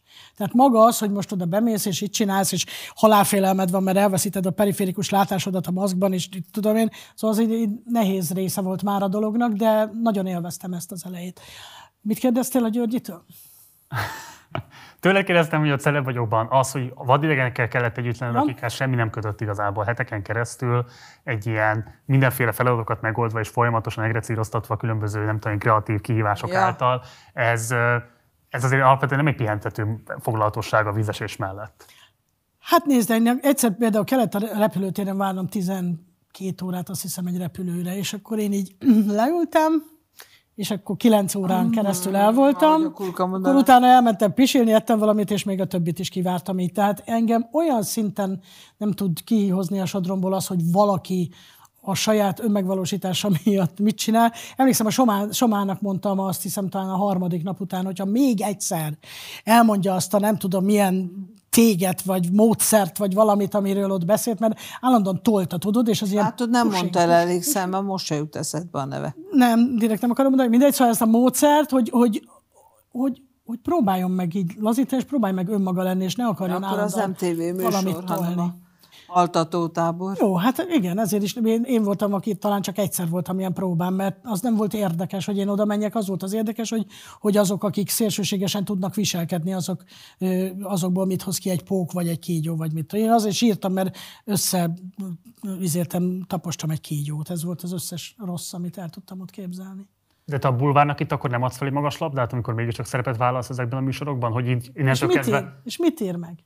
Mit? Hát innentől kezdve, hogy megteheti veled azt, amit megtesz, hiszen nyilvánvalóan, ha te beleállsz ezekben a műsorokba, akkor azzal vállalod azt is, hogy ilyen kellemetlen De módon. leírja, de leírja a műsorra kapcsolatos dolgokat. A, amit kérdeztél egyébként, hogy a bulvárt én hogy verem vissza, nekem azt nem hiszem, hogy a magánéletemről az elmúlt 30 valahány évben túl sokat tudtál volna olvasni. nem Abszolút hiszem, hogy nem. tud, hát pontosan, mert ezek a lényeges dolgok. Tehát a lényeges dolgok, azok megmaradnak. Hogyha valaki tisztességtelenül megírja, abból elindulhat egy folyamat, de az is egyszer csak vége szakad, hogyha nem reagálsz rá. És, és Ugyanezt a módszert alkalmazza a Fidesz. Semmire nem reagál. Györgyi, ne hasonlíts engem a. Fideszhez, mert ezt, De nem, ezt szemétségnek gondolok most, addig kussoltak, ameddig járványveszély miatt. Igen. Me too. Mi tú?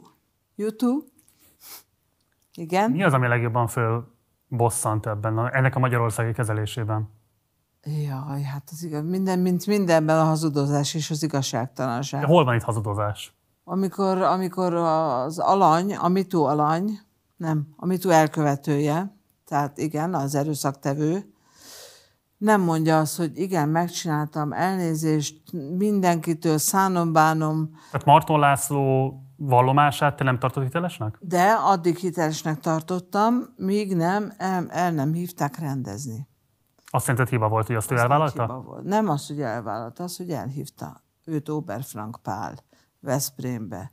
És még haragudtam néhány, néhány olyan karakán színésznőre, akiket nagyon-nagyon szeretek, hogy elmentek ide vendégnek. Azóta kicsit megpróbáltam magamba szállni, és, és átgondolni azt, hogy mit ér meg az, hogy nem lesz munkája, nem lesz pénze, és karakánul kiáll a véleménye mellett. Én kiállok, én, de mástól nem követelhetem meg ezt.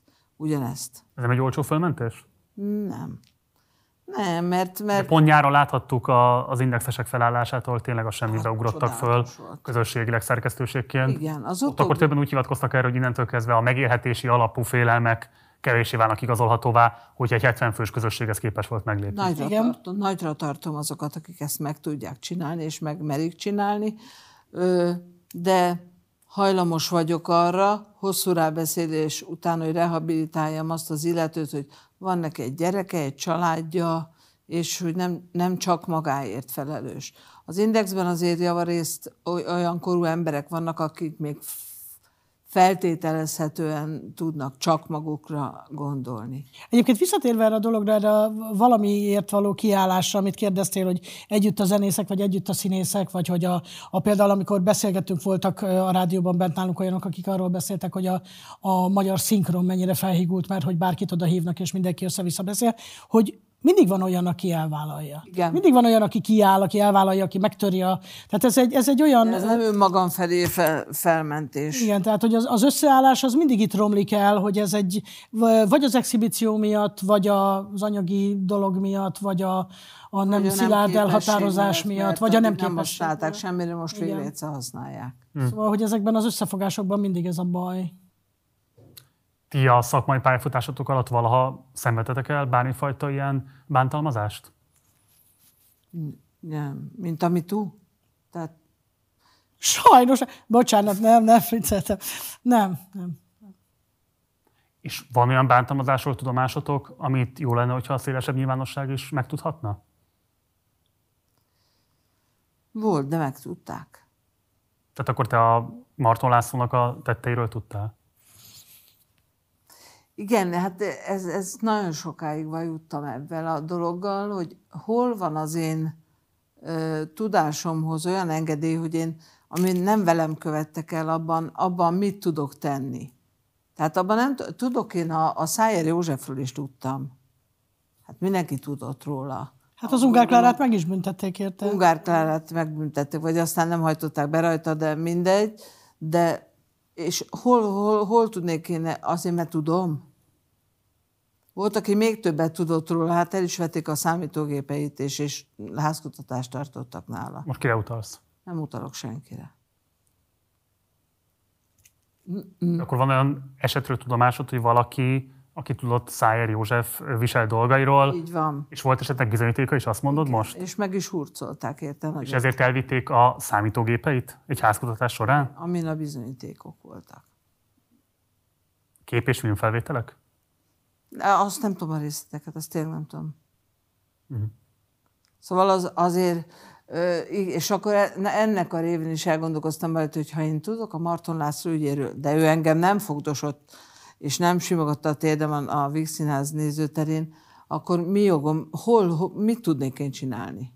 Egyébként nekem a MeToo botrány kapcsán az áldozathibáztatás az, ami a leginkább zavar mert tudom, hogy én például egy, egy karakállány vagyok, és hogyha nekem valaki oda jönne, és valami olyat próbálna csinálni, bármiféle befolyás alatt is, vagy, vagy, vagy elképzeléssel, vagy ígérettel, vagy akármivel, akkor én oda mennék rögtön. Vagy az első rendőrhöz, vagy a nem tudom kihez, vagy sok emberhez odaállnék, és elkiabálnám az egészet, mert ezt nem lehet hagyni. De viszont én én vagyok, és nagyon sok, faj, sok másfajta ember van, aki erre nem képes, meg megfélemlített kislány, meg valamit szeretne, vagy nem szeretne, vagy tud, vagy nem tud.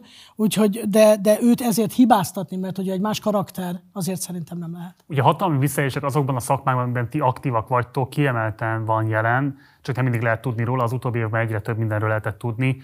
Ti, ami nem veletek történt meg, de a környezetetekben történt meg, hatalmi visszaélést tapasztaltatok-e, akár kereskedelmi tévében, kereskedelmi rádióban, a pop szakmában, Hát én, én így nem. Nem. És semmit nem veszek észre. Hát nálunk a, a társaságból összejött a, a basszusgitáros meg az egyik táncos, és egy fél év után láttam meg, hogy egyáltalán van köztük valami. Fogalmam nincs. Figyelmetlen vagyok ezekben a dolgokban, kicsiben is és nagyban is. Csak arra, amire felhívják a figyelmemet, viszont azért tudok harcolni. Tehát, hogyha, mit tudom én, egy ilyen társadalmi igazságtalanság, vagy valamilyen falu elleni, vagy, vagy valamilyen társadalmi csoport elleni probléma van, akkor megyek és teszek, és vonom ki a kardot. Csak mutassák meg, hogy mit kell tenni. És szerintem nagyon sokan vannak így, tehát azért az hiányzik, hogy, hogy, hogy ezekről tudomást szerezzük, és legyenek ilyen karakán csávók, akik, akik viszik a zászlót, hogy lehessen mögéjük állni harcosan kormánykritikusak vagytok. Igen. Azon kevés magyar zenészek közé tartoztok, akik vállalják ezt a véleményüket a nyilvánosságban, és nem most kezdtétek el, hanem gyakorlatilag 2010-től kezdődően vállaljátok ezt. Mi a legnegatívabb következménye az antiurbanizmusotoknak? Nincs túl sok koncert. Igen, igen, a felkérés. Rajta vagyunk egy listán. Rajta vagyunk egy listán. Én az M1-ben hülye vagy? Mit Én az M1-ben, nem is tudom, mikor, még a, még a Szenes Andrea volt ott valami főigazgató, akkor voltam utoljára. De lehet így számolni, M1, M2, igen, szóval, hogy... Hát az ugyanaz, igen. MTV. Az RTL klubban szerinted akkor miért hívnak el? Miért tehetik meg, hogy meghívnak? RTL klubban? Hát mert azért az RTL klub mégiscsak egy, egy hát liberális szeleket próbál fújdogálni. Nyilván valamennyire neki is meg kell alkudnia, hogy életben maradjon, amint ezt tudjuk is, de azért ott nem tiltanak, nem mondják azt, hogy ne vegyél föl nem tudom milyen ruhát, nem, nem mondják azt, hogy nehogy kiásd a szádon azt, hogy. Ott azért, ott azért megpróbálják ezt a szabadságot meghagyni. Igen, meg nem hiszem, nem. hogy ez egy ilyen irányított dolog, hogy akkor most nem, hát őket hívjuk, mert ők, hanem hogy ő, ő rá szükség van, mert ő egy ismertebb ember, vicces lesz, hogyha ebben benne lesz. Szerintem ők azért nagy részt kereskedelmi szempontból veszik ezeket a dolgokat, és csak egy, és ez a politikai szűrő, ez ott nem egy első, első, első szűrő, mint ahogy például a TV2-ben. Tehát ahonnan jött Oda valami... hívnának például? Hogy, a, hova? Téged, TV2-ben. TV2-ben? De hát nem hívnak. Hát a... De ha hívnának? Csodálkoznék, és mondanám neki, hogy biztos, hogy komolyan gondolod? Azt mondják, hogy biztosan mit mondanál. Hát én bemennék, és marha kíváncsi lennék, hogy mit akarnak, mert kizártnak tartom, hogy, hogy behívnak. Tehát, Valamilyen műsorban, amit ott elő Hát azért vannak, nem. ott, vannak ott normális gondolkodású emberek. Hát a Tilla például. Igen. Most nagyon furcsa nekem, hogy egy csomó olyan embert ezekben a, a show, műsorokban alkalmaznak, akik, akik erősen ellen szél híradóban nem. A múltkor fölhívott engem egy nő, hogy a TV2-ből Janka, vagy nem, nem, nem tudom a nevét, hogy indul egy új műsor, ami olyasmi, mint az RTL-ben a Fókusz, és hogy mennénk-e. Mondtam, hogy te biztos, te tudod, hogy kivel beszélsz? Azt mondja, tiszteletlen voltam, nem tudom, nem tudod, de hogy, hogy Lang Györgyi vagyok, és engem hívtál? Igen, téged akartalak hívni. Mondom, beszéld már meg a főnököddel, hogy tényleg komolyan gondoljátok-e, majd másnap vissza volt össze. Elnézést, ezt nem tudtam. Igen. Ugye? Koncertjeiket Ja. is mondtak már le így, hogy megszervezték, jó, megyünk, minden, minden, és aztán utána a polgármesterek, miután az a lista valóban létezik, hiába mondják, hogy nem, ennek alapján azonnal lehúztak bennünket. Tehát ilyen falunapok, meg ilyenek, azok nekünk már nem játszottak az utóbbi időben. De várj, egyszer, várj, még egyet mondok, fölhívott valami, nem tudom, egy női név, hogy ő a Mészáros és Mészáros Kft-től telefonál, és gyereknapon meg szeretnék kérni a padődöt, hogy hogy lépjenek fel. Ekkora születet tartottam, mondom, elnézést honnan? Azt mondja, alcs, felcsút, felcsút az, hogy alcsút. Ahol, Mindegy, valami mindegy, csút. valamelyik csút. Mondom, azt, azt mondja, Mészáros cég. Mondom, figyelj, de aznap lesz nálatok ott a falu végén a kétfarkú kutyapárt is ott tart valamilyen rendezvényt. Mondom, úgy is hívtok minket, hogy mondjuk adunk egy koncertet, nagyon drága lesz, és utána átmegyünk a, a kutyapárthoz. Azt mondja, persze, miért ne? Mondom, akkor most te tényleg most ne, nem akarlak szopatni tovább, de hív föl a, a főnöködet, és mondd meg neki, hogy te ezt velem beszél, Lang Györgyivel beszélted a padödőből. Másnap visszajövött, és azt ja nem, soha többet nem jött vissza. Igen. Pedig már onnan kitaláltuk, ide, a, innen oda. kitaláltuk a koncepciót, hogy igent fogunk mondani, A felcsúti zenélésre. iszonyatos telefonszám összegér. Egyszer már voltunk egyébként felcsúton zenélni, rá is láttunk erre a szép akadémiára. Ott valami, valami céges felkérés, valamilyen élelmiszer céges, és akkor ott De szerepeltünk. azok és csak ott béreltek egy Hát béreltek, de hát akkor is. nem felcsúti legelőtt. volt. Ti az Orbánnak a választási sikerét miben látjátok, és milyen összefüggést láttok a választási sikere és az antiliberális retorikája között? Hát, Hú, hát én az, ő választási sikerét én az amatőr agyammal a folyamatos hazugságban és a néphűítésben, és a krumplikban és a hagymákban látom. Elképesztően tragédiának tartom, amit a Maria az elején mondott, hogy létezik egy olyan párt, egy pártkoalíció Magyarországon, akinek kizárólag a saját pénze, focipályája, és mindenne számít, kivéve az embereket. És de ez, tragédia. És én még az, azon drukolok, most áll, csapongok, hogy a parlamentben, amikor valaki föltesz kérdést, mert föltehet kérdést, akkor van neki, nem tudom, két perce? Két percen keresztül azt kéne mondani, én, ha ott ülnék, akkor ezt mondanám, hogy miért lopod el a pénzünket? Miért lopod el a pénzünket? És ezt két percig, és erre majd azt fogja mondani, hogy boldog karácsonyt.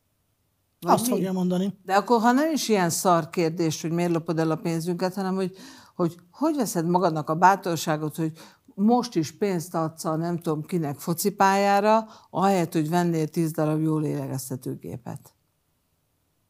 Akkor Vagy jobban megfizetnéd az hát embereket Erre tudod, mit mondaná? Figyelj, dagat, nem vagyunk beszél, tegező viszonyban. Hogy a, egyébként... Volt, amikor voltatok még, nem bocsánat, tehát volt ez a 2000-es évek, mondtátok, hogy koncertet adtatok a Igen, Kossuth téren. igen, igen. Akkor találkoztatok is vele személyesen? Nem. Hogy nem.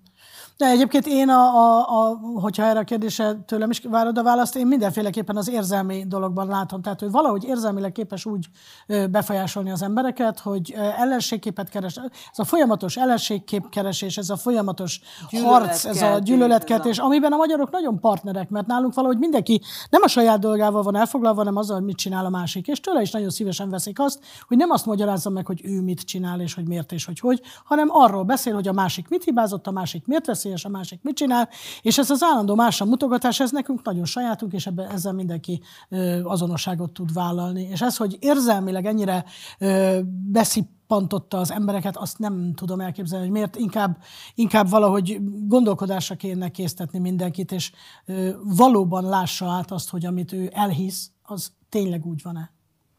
Állhat-e olyasmi mozgatórugó az ő sikerének a hátterében, amiről már beszéltünk egy pár körrel ezelőtt, hogy a rendszerváltás liberális ígéretei nem tudták magukat igazolni 2010-re, és hogy kifulladt az a remény, ami sokakat hajtott addig. De hát akkor, akkor, mivel ő is egy liberális ember volt, tehát ő volt az Eu- Európai Liberális Pártnak valami fő atya úristene, akkor ő is kifulladt, akkor ő is, és Hát ő váltott. Tehát maga mögött hagyta a liberális internacionálit a 90-es évek végére. Marci, te sokkal jobban értesz hozzá, de azt mondd meg nekem, hogy folyamatosan az interneten, meg mindenhol fönt vannak az ő régi beszédei, meg a kövér régi beszédei, meg az áderé. Ha ezeket megnézi, akkor, mit, akkor mire gondol? Megkérdezném tőle, nem tudom megkérdezni, titeket tudok bár- megkérdezni. Én mi is téged, mert akkor boldog karácsony kívánok. De hogy, hogy Egyébként tényleg. mire, gond, mire gondol most? Meg mire gondol, amikor az embernek nagy gondolatai vannak, ül a vécén reggel, és kávézik közben, vagy nem tudom, mire gondol? Belemer nézni a tükörbe? Szerintem teljesen elveszítette a valóság. Nincs ilyen, nincs, a, a, és a családja összes tagja elvesztette? Tényleg, hát van neki 200 gyereke, van egy felesége, vannak vejei, unokái. Mi, nem hiszem el, hogy, van, hogy ennek csak az, az jár az eszében, hogy hogy tudnám keresztül húzni a Angela Merkelt és a mindenkit, vagy mi- mi? És utána kitalál mellé hazugság, és tessék, dalszövegírás. Először találja ki a hazugságot, vagy az esemény mellé talál ki a hazugságot. Tehát most ő megmentette az Európai Egyesülést, tegnap ezt hallottam. Nem, ez egy ördögi játszma egyébként, és, és azt hiszem, hogy ő, ő, ő egy nagyon komoly játékos, tehát abszolút úgy tűnik, mintha mindig tudná, hogy mit akar. figyelj, hogyha te betörsz, val- még mondhatom? Mond. Ha betörsz valahova, Indulatban jön, ilyenkor ezt szeretem. ha betörsz valahova, akkor, akkor is lesz az életedben egy olyan, és, és nyersz onnan 200 millió forintot. Betörtél a szerencsejáték kertébe, és elosztod a dobozból, a, a cipős dobozból a főnyereget. Igen? Utána este hazamész, megnézed a Netflixen a nem tudom mit, és közben gondolkozol, elbobiskolsz, és azt mondod, hogy fú, nem lehet, hogy ugye az egész napodat átgondolod, nem lehet, hogy hibáztam valamiben? Ezek az emberek ezt nem gondolják. Nem, hát ő nekik... De nem hiszem el. Hát ott van a pi- pirulós arcú Gergely, aki beszél nekünk minden nap, hogy hívják? Arat, ö, Gulyás Gergely. Gulyás Gergely. Mint tudod, mindig... Arat volt egy másik. Igen, a király egyik pár mindig azt mondta, hogy ne, ne tanuld meg a nevét, mert fölösleges. Szóval ő, egy, egy értelmes ember volt, egy sorosnál, tan, sor- soros ösztöndíjas csávó volt. Nem gondolja át este, fürdés közben, tessék, alszanak a gyerekek, a feleségem nincs már itt, én itt ülök a kádban, hogy ma azt mondtam a mikrofonba, hogy jó, itt hazud. Még a számodra elképzelhetetlen, hogy ő neki meggyőződése azt, amit igen. állít? Még- De. Nem tudod elképzelni azt, hogy ő ezt átélten és őszintén mondja? De, de, De őszintén még- és átértel lehet hazudni, nincs azzal semmi baj, mert ők már Akkor valóban, kell valóban menni. elhiszik, de akkor egyrészt színésznek kell menni. Másrészt meg én azt nem értem, hogy a gyakorlati dolgok maradnak ki az életünkből. Tehát gyakorlatilag például a nálunk nyugatabbra eső országokban úgy lehet, vagy azzal próbálkoznak, hogy ezt a vírust úgy fogják vissza, hogy naprakész információkat adnak a kórházból, hogy hány lélegeztetőgépes, hány beteg, mi történt, és mindenki ezeket a dolgokat tudja, és az orvosok konkrétan ennek megfelelően tudnak dolgozni. Most az, hogy az orvosok Még a magyar orvosok Magyarországon is, már onnan szerzik az információt, hogy Müller Cecília mit mond bereggel, és innen próbálnak következtetni arra, hogy valahogy mi lehet, mikor, mikor mindenki szentül meg van róla győződve Magyarországon, de még nem csak az orvosok, hanem mi is, meg még a, aki, a, mit tudom én, a nagymama, hogy ezek hazudnak. És ez borzasztó, mert nem a valós dologért történnek a lépések, és engem ez idegesít. Leszarom, hogy milyen gondolkodású, hogy mit csinál, hogy konzervatív, vagy mit tudom én, az, arra koncentráljon, ami a dolga. És most nem az lenne a dolga, hogy elkülönítsenek a sportra, meg a nem tudom még mire hány milliárdot, hanem arra, hogy ezzel a dologgal, hogy az emberek ne halljanak meg, és hogy ne menjen folyamatosan a vírus, iszonyatosan erővel, széjjel, ezen dolgozzanak. Szeparálni, pontos információkat adni, itt kezdődne az egész dolog. És ez borzasztóan idegesítő, mert hogyha ebben hiteltelenek, akkor abban is hiteltelenek, hogy mit csinálnak a még akár a sportban is, meg az összes mindenféle intézkedésükben, amit a, a társadalom nép irányába tesznek. Mindenben. Van még egy bejátszó nektek, ami a politikai francba. aktivizmusotokról szól, úgyhogy nézzük meg most akkor azt. Itt a vonat.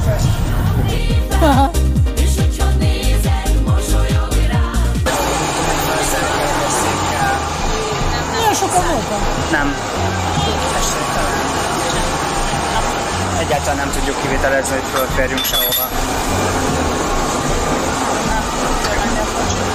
Nagyon sajnálom. Na, ez nem jó, intéz már el. Na, akarok menni vonatozni. Mázlitok van. nekem egy. Pedig ezért jöttünk ide, hogy vonatozzak. Na minden. Emelőgép van, amivel, mint a többi állomáson szokott lenni, amivel, amivel fel lehet tudod emelni? Az sincs. Azt adtam roppant szomorúnak, hogyha uniós pénzből épült, akkor az rám nem vonatkozik. Meg a többi nyom, nyomira, aki még él Magyarországon, hogy ez hogy van, ez nem, nem értem. Majd ha beengednek a parlamentbe, Dávid, akkor kérdezz már meg ezt Lázár Jánostól, nekem köszi.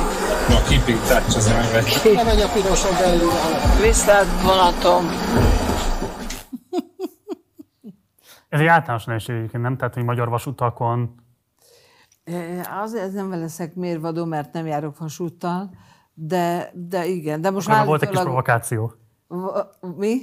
Akkor ebben volt egy kis provokáció. Persze.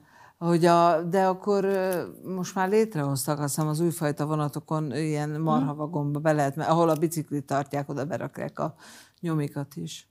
Ez egyébként egy fontos dolog, és ezzel nagyon sokszor találkozunk. Tehát a, nekem a kedvenc történetem az, hogy a Budapest főépítészét fölhívtuk annak idején, hogy amikor készülnek ezek az új házak, iszonyatosan sok épül most, ugye, irodaháztól kezdve minden, hogy oda elmegyünk nagyon szívesen, és a Györgyivel végteszteljük, hogy mennyire mozgás ö, ö, korlátozott barátok, és vissza se hívott bennünket, tehát nem érdekelte ez a lehetőség, pedig szerintem ez egy jó ö, reklám lett volna. És hogy hát provokáció az tényleg Saját nyomjukkal figyelemfelkeltés. Nekünk van egy olyan, olyan szolgáltatásunk, egy olyan, olyan alapítványunk, ami direkt azzal Igen. foglalkozik, hogy, hogy később, tehát hogy el tudjon menni egy ö, kerekesszékes színházba, mert például a szállító cégek, a hivatalosak, azok este hétkor viszontlátásra, és Négykor. elmennek haza. Négykor. Na mindegy, szóval, hogy, hogy elviekben ő nem tudna elmenni színházba, hogyha ha ezt nem, nem De most jó, mert most befizettem a színházat, és ott megnéztem. Egyébként tényleg ez milyen jó, hogy videó. Akadálymentesített színház, igen. Igen, igen. Igen. Szóval ilyenek ezzel úgy összetálkozunk néha, de hát ez provokatív. Hát De- Az összes interjútok az két dolgot tematizál veletek kapcsolatban. A testalakot, testképet, illetve a szklerózis multiplex. Ez csak mostanában, az utóbbi tíz évben. De az utóbbi tíz évet csak erről kérdezek titeket. Ez mennyire fárasztó? Rettenetes, elviselhetetlen. A Én leg- nagyon szívesen, hogy mennyire fárasztó, Fárasztó. borzasztó, unalmas. Meg a legjobb az az volt, amikor elmentünk, és, unalmas. és gyerekekkel beszéltünk, a Lauderben hívott, hívott meg bennünket egy osztály, akik szerettek volna erről kérdezni, szerették volna Györgyit erről kérdezni, és ők voltak azok, akik a legjobb kérdéseket feltették az elmúlt tíz évben, mert megkérdezték, hogy hogy pisil. Szóval, hogy, hogy azokat a le, gyakorlati dolgokat, és, és nem ez az ilyen áll, hogy jaj, és hogy viseli lelkileg, a nem tudom, mert nem a, szóval, hogy igen. De azt mindenki megkérdezi, és amikor a Györgyi nincs ott, akkor meg engem. Nagyon jó. Kit érdekel az, hogy te hogy vagy. Igen. Volt már olyan egyébként azt mondtátok interjú megkeresés, hogy köszönjük szépen, ennyi volt? Közben? Uh-huh. Nem. Nem. Ennél jobban, jobban neveltek. Ennél sokkal. Igen. Pedig lett volna rá alkalom. Az meg, hogy a testünkről beszélnek, hát miért? Hát ez, ez Nem, hát most hogy mindig a kövérségről Ja. azért rendhagyó, ú, igen. Még a női műsorokban is, tehát igazából az hogy azért hívnak el, hogy beszélj arról, hogy mit jelent igen, eltérőnek lenni. semmit. A 2010 utáni időszakban ö, nagyon látványosan kiálltatok a demokratikus koalíció mellett és Gyurcsány Ferenc politikája mellett. Mi az, ami miatt azonosulni tudtok velük? Mert ugyanolyan érzelmi parasztok vagyunk, mint azok, akik Orbánra szavaznak, mert hogy mi, én nagyon szimpatikusnak tartom őt, és az elképzeléseit, a retorikáját, egyáltalán a, a mindenféle résztvételét ebben a dologban. Nem beszélve arról, hogy én azok közé, a kevesek közé, vagy nem tudom hányan voltak, akik valóban végigolvasták az özödi beszédet, és az gyakorlatilag Kossuth beszéde óta az egyik legjelentősebb politikai beszédnek és összetartó ilyen kohéziós valaminek tartom. Egy nagyon okos beszéd volt, és nagyon jó, és rémgusztustalan és kiábrándító, hogy ezt felhasználták szavakra bontva, és mondatokra bontva, és ö, én bírom, amit ő csinál. Azokkal a kritikákkal hogyan számoltok, vagy mit gondoltok azokról, amelyek azt vetik a szemére Gyurcsány Ferencnek, hogy az ő politikája egyozott meg a kétharmadnak? Hát ők azok, akik miatt ez így, így történt. Szerintem nem. De hogyha például abba belegondolsz, hogy most hogy fel vannak háborodva, hogy, ja, Nem, elfelejtettem, mit akartam. Jó, mindegy. A, a, a másik, a következő lépés egyébként Gyurcsány ügyben, a Gyurcsány né, tehát itt Dobrev Kláráról mindenféleképpen szót kell ejteni, mert nagyon kevés intelligensebb és talpra esettebb nőt ismerek, mint ő. Egyrészt egy beszélgetés, vagy két beszélgetés kapcsán is így ítélem ezt meg, a európai parlamenti megszólalásai kapcsán is így ítélem meg, és hogyha valakit például lehetne miniszterelnök jelöltnek állítani, akkor személy, szerintem mindenféleképpen ő lenne az egyik legfontosabb jelölt. Egyrészt azért, mert Előválasztáson szavaznál rá? mindenféleképpen. Én is. Igen, mert, mert egyrészt azért, mert nő, ránk férne egy nő, tehát egy ilyen kis materiális hozzáállása ez a dologhoz, mert én nem értem Orbán Viktor anyukájának így néha kéne adni egy tockost, és azt mondani, hogy gondolkodj már el, fiam, hát ez mennyire gáz, amit csinál. Titeket lehet úgy elkönyvelni, hogy DK zenekar vagytok? Ez dehonestáló, vagy ez bármilyen szempontból Én SZDSZ Problémás? zenekar is szívesen voltam, és ha kell, akkor DK zenekar is. Mi nem vagyunk semmilyenes zenekar, mi- tehát mi, igen. mi, tudod, mi vagyunk, mi ilyen lázadó zenekar vagyunk, mert amikor az SZF-re oda kellett menni, akkor azt mondtuk, Első hogy igen, most első nap azonnal fel. szeretnénk fölépni, mert mi szeretünk odaállni, mert tudjuk, hogy fontos, amit csinálnak, és ha az ismertségünk által csak, mit tudom én, öttel több ember odafigyel, akkor az nekünk fontos. És hogyha bármi ilyen dolog van, amibe, ö, ami, amivel egyet tudunk érteni, és amivel azonosulni tudunk, és lehet menni, akkor igen, a bájbájszással meg a lütyű dalaink miatt, aki minket szeret, az jöjjön csak oda, és hallgassa meg azt, amit ők mondanak. Most ugye zajlik egy csomó ilyen szakszervezeti megmozdulás, például a Dunafernél van ez, hogy a dolgozók próbálkoznak a vezetőséggel szemben eredményeket elérni. Volt olyan megmozdulásotok, amikor ilyen ügyek mellé álltatok oda? Ö, Vagy odaállnátok-e igazából ez a kérdés? Abszolút. Persze, Abszolút. mindenhova odállunk. Abszolút, igen, igen. De- Ha igazuk van, és hát is, ellenére- állatügyben is. Igen. Állatügyben nagyon aktívak vagytok, igen, állatvédelemben nagyon aktívak vagytok, azt nézzük. gyerek otthon ügyben, örökbefogadás ügyben, Az összes szerencsétlen ügy. egyneműek házassága ügyében, bármelyik ügyben odaállunk. Ez egy záró kérdéskör. Ugye az a probléma a magyar pop iparral, hogy borzasztóan depolitizálódott. Nem vállalnak véleményt az emberek, de nem csak úgy, hogy pártpolitikai kérdésben nem, szakmapolitikai kérdésekben sem, társadalmi kérdésekben sem. És ugye veletek szemben a kritikusok azt mondják el, hogy hát persze, már megtehetitek azt, hiszen már túl vagytok a karriertek zenitjén. Ezzel áll összefüggésben, tehát tényleg az van, hogy most már kvázi nincs veszteni valótok, és ezért vállaltok politikai véleménynyilvánítást, vagy nem, pont arról van szó, hogy ti következetesen kiálltatok mindig a nektek fontos ügyek mellett, és azt, hogy most éppen ez milyen kihatása volt a karrieretekre, az egy tőletek független következmény. Ez a jó mondat, következ... igen. hát, szerintem következetesen kiálltunk, nem ennyire ennyire keményen. Szerintem következetesek voltunk magunkkal, és sokszor elmondtuk, hogy mi nem politizálunk a színpadról. És soha nem is Mivel, tettük hogy- meg. Tehát nem, nem azzal, De- tehát nem hirdettük az igét, hanem csak valahol ott voltunk, és ahova mentünk, azt tartottuk fontos. De mondjuk olyan volt, hogy DK-s rendezvényen énekeltetek, és akkor a DK-t beleszültitek a dalba. Persze. Te, de, De várjál, Az várjál. agitált. nem De, mi- de, bocs, az miért baj, hogy agitáltok? Az miért baj? Nem, do, nem rontja. Én azt mondom, hogy Hogy erre régen... nem Marian nézem, mert ugye Marian most nagyon Most elkerekedett. belevágott Nem, nem, a szájába, hogy régen nem politizáltunk a színpadról, de most már politizálunk a színpadról, ugyanis olyan szinten kezd el a politika folytogatni, gyilkolni és karaktert rombolni, hogy muszáj, muszáj. Igen, szóval, hogy nem mi kerültünk abba a korba, amikor már nincs veszteni, veszíteni valónk, hanem a kor lett olyan, hogy most már aztán nagyon van veszíteni Durvábban való. kell. de Sokkal durvább, és mindenkinek durván bele kell állni, és olyan nincsen, hogy valakinek nincsen magánemberként politikai véleménye. És bármilyen szakmán mondod, hogy a pop szakma, nem csak a pop szakma ilyen, minden szakma ilyen, pedig muszáj, de az emberek meg vannak félemlítve, és nekünk felelősségünk az, hogy akik kiállunk és figyelnek ránk, mert ismert emberek vagyunk, felelősségünk az, hogy a saját véleményünket igenis mondjuk el, és legyünk ott, és álljunk azok mellé, akiknek segíteni tudunk, mert ez, egy, ez, ez a dolgunk. Igen. hát- Meg hát eh, nyilván irigyek vagyunk arra, hogy még 40 milliót egy teltházas aréna koncertre hirtelen Kásler Miklós kigombol. Mi? Viccet. Ez hülye. Hölgyek, nagyon köszönöm, hogy itt voltatok velünk. Köszönöm, hogy rendelkezésünkre álltatok. Jó volt. Két van az óra. Lang Györgyinek is. Köszönjük. Falusi Mariannak is nagyon szépen köszönöm, hogy itt voltatok velünk. Szépen. Gyertek majd máskor is. Ha Hát hívjál még. Úgy lesz. Jó munkát. Köszönjük. Egyetlen egy záró kérdés. Na. Kicsit elrontottam, de hogy lesz február után is klubrádió? Ó, Marci, hát.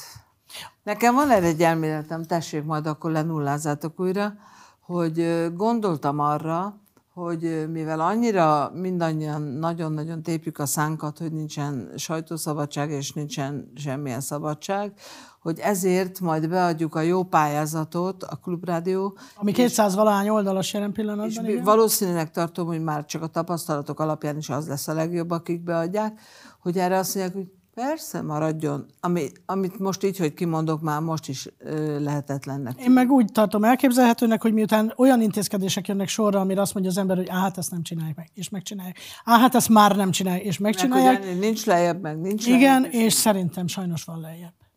Tehát akkor búcsút inthetünk a frekvenciának, Klubrádiónak, és ez egy online történet lesz mostantól. nagyon. Én Igen, de, Nagy valószínűség, ezt kimondhatjuk. de nézzük a jobbik oldalát. Na, mert- már mindig ezt a jobbikot mondod. Nézzük a jobbik Igen. oldalát, hogy akkor például ugye most Székesfehérvárnál már nagyon recseg a rádió, ha viszont internetes lesz, adja Isten, hogy az legyen, akkor Zalaegerszegen, meg Gyömrőn, meg mindenhol lehet. majd. Igen, tehát az, amit, amit most, van. hogy egy egészen új stílust hoz például a streamelés a színházi világba, és a, egyáltalán a megmutatkozásban. Szerintem ez is lehet egy új dolog kezdete.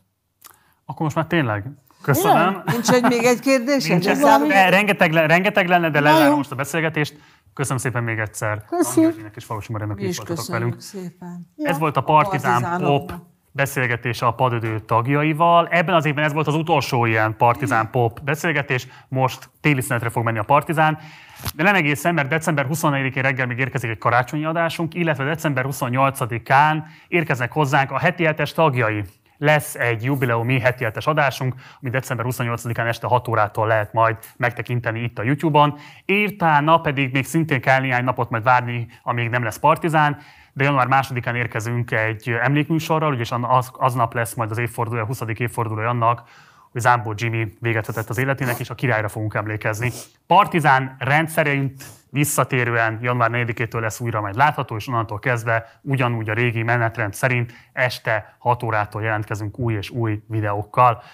Nagyon szépen köszönöm a figyelmedet, ha van bármilyen kérdésed, észrevételed, akkor várunk a komment szekcióban, használd a like, illetve a dislike gombokat a véleményed kifejezésére, és mindenképpen iratkozz fel a csatornára.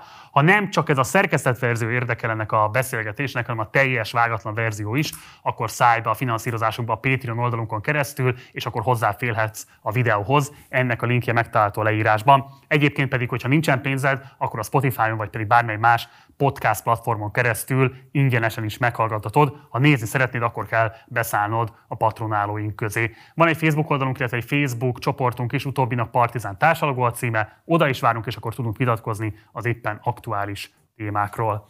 Mindenkinek boldog Hanukát, vagy boldog karácsonyt, kinek mi dukál. A Partizán teljes tábja nevében köszönöm szépen a figyelmedet. Gulyás Márton voltam, ciao.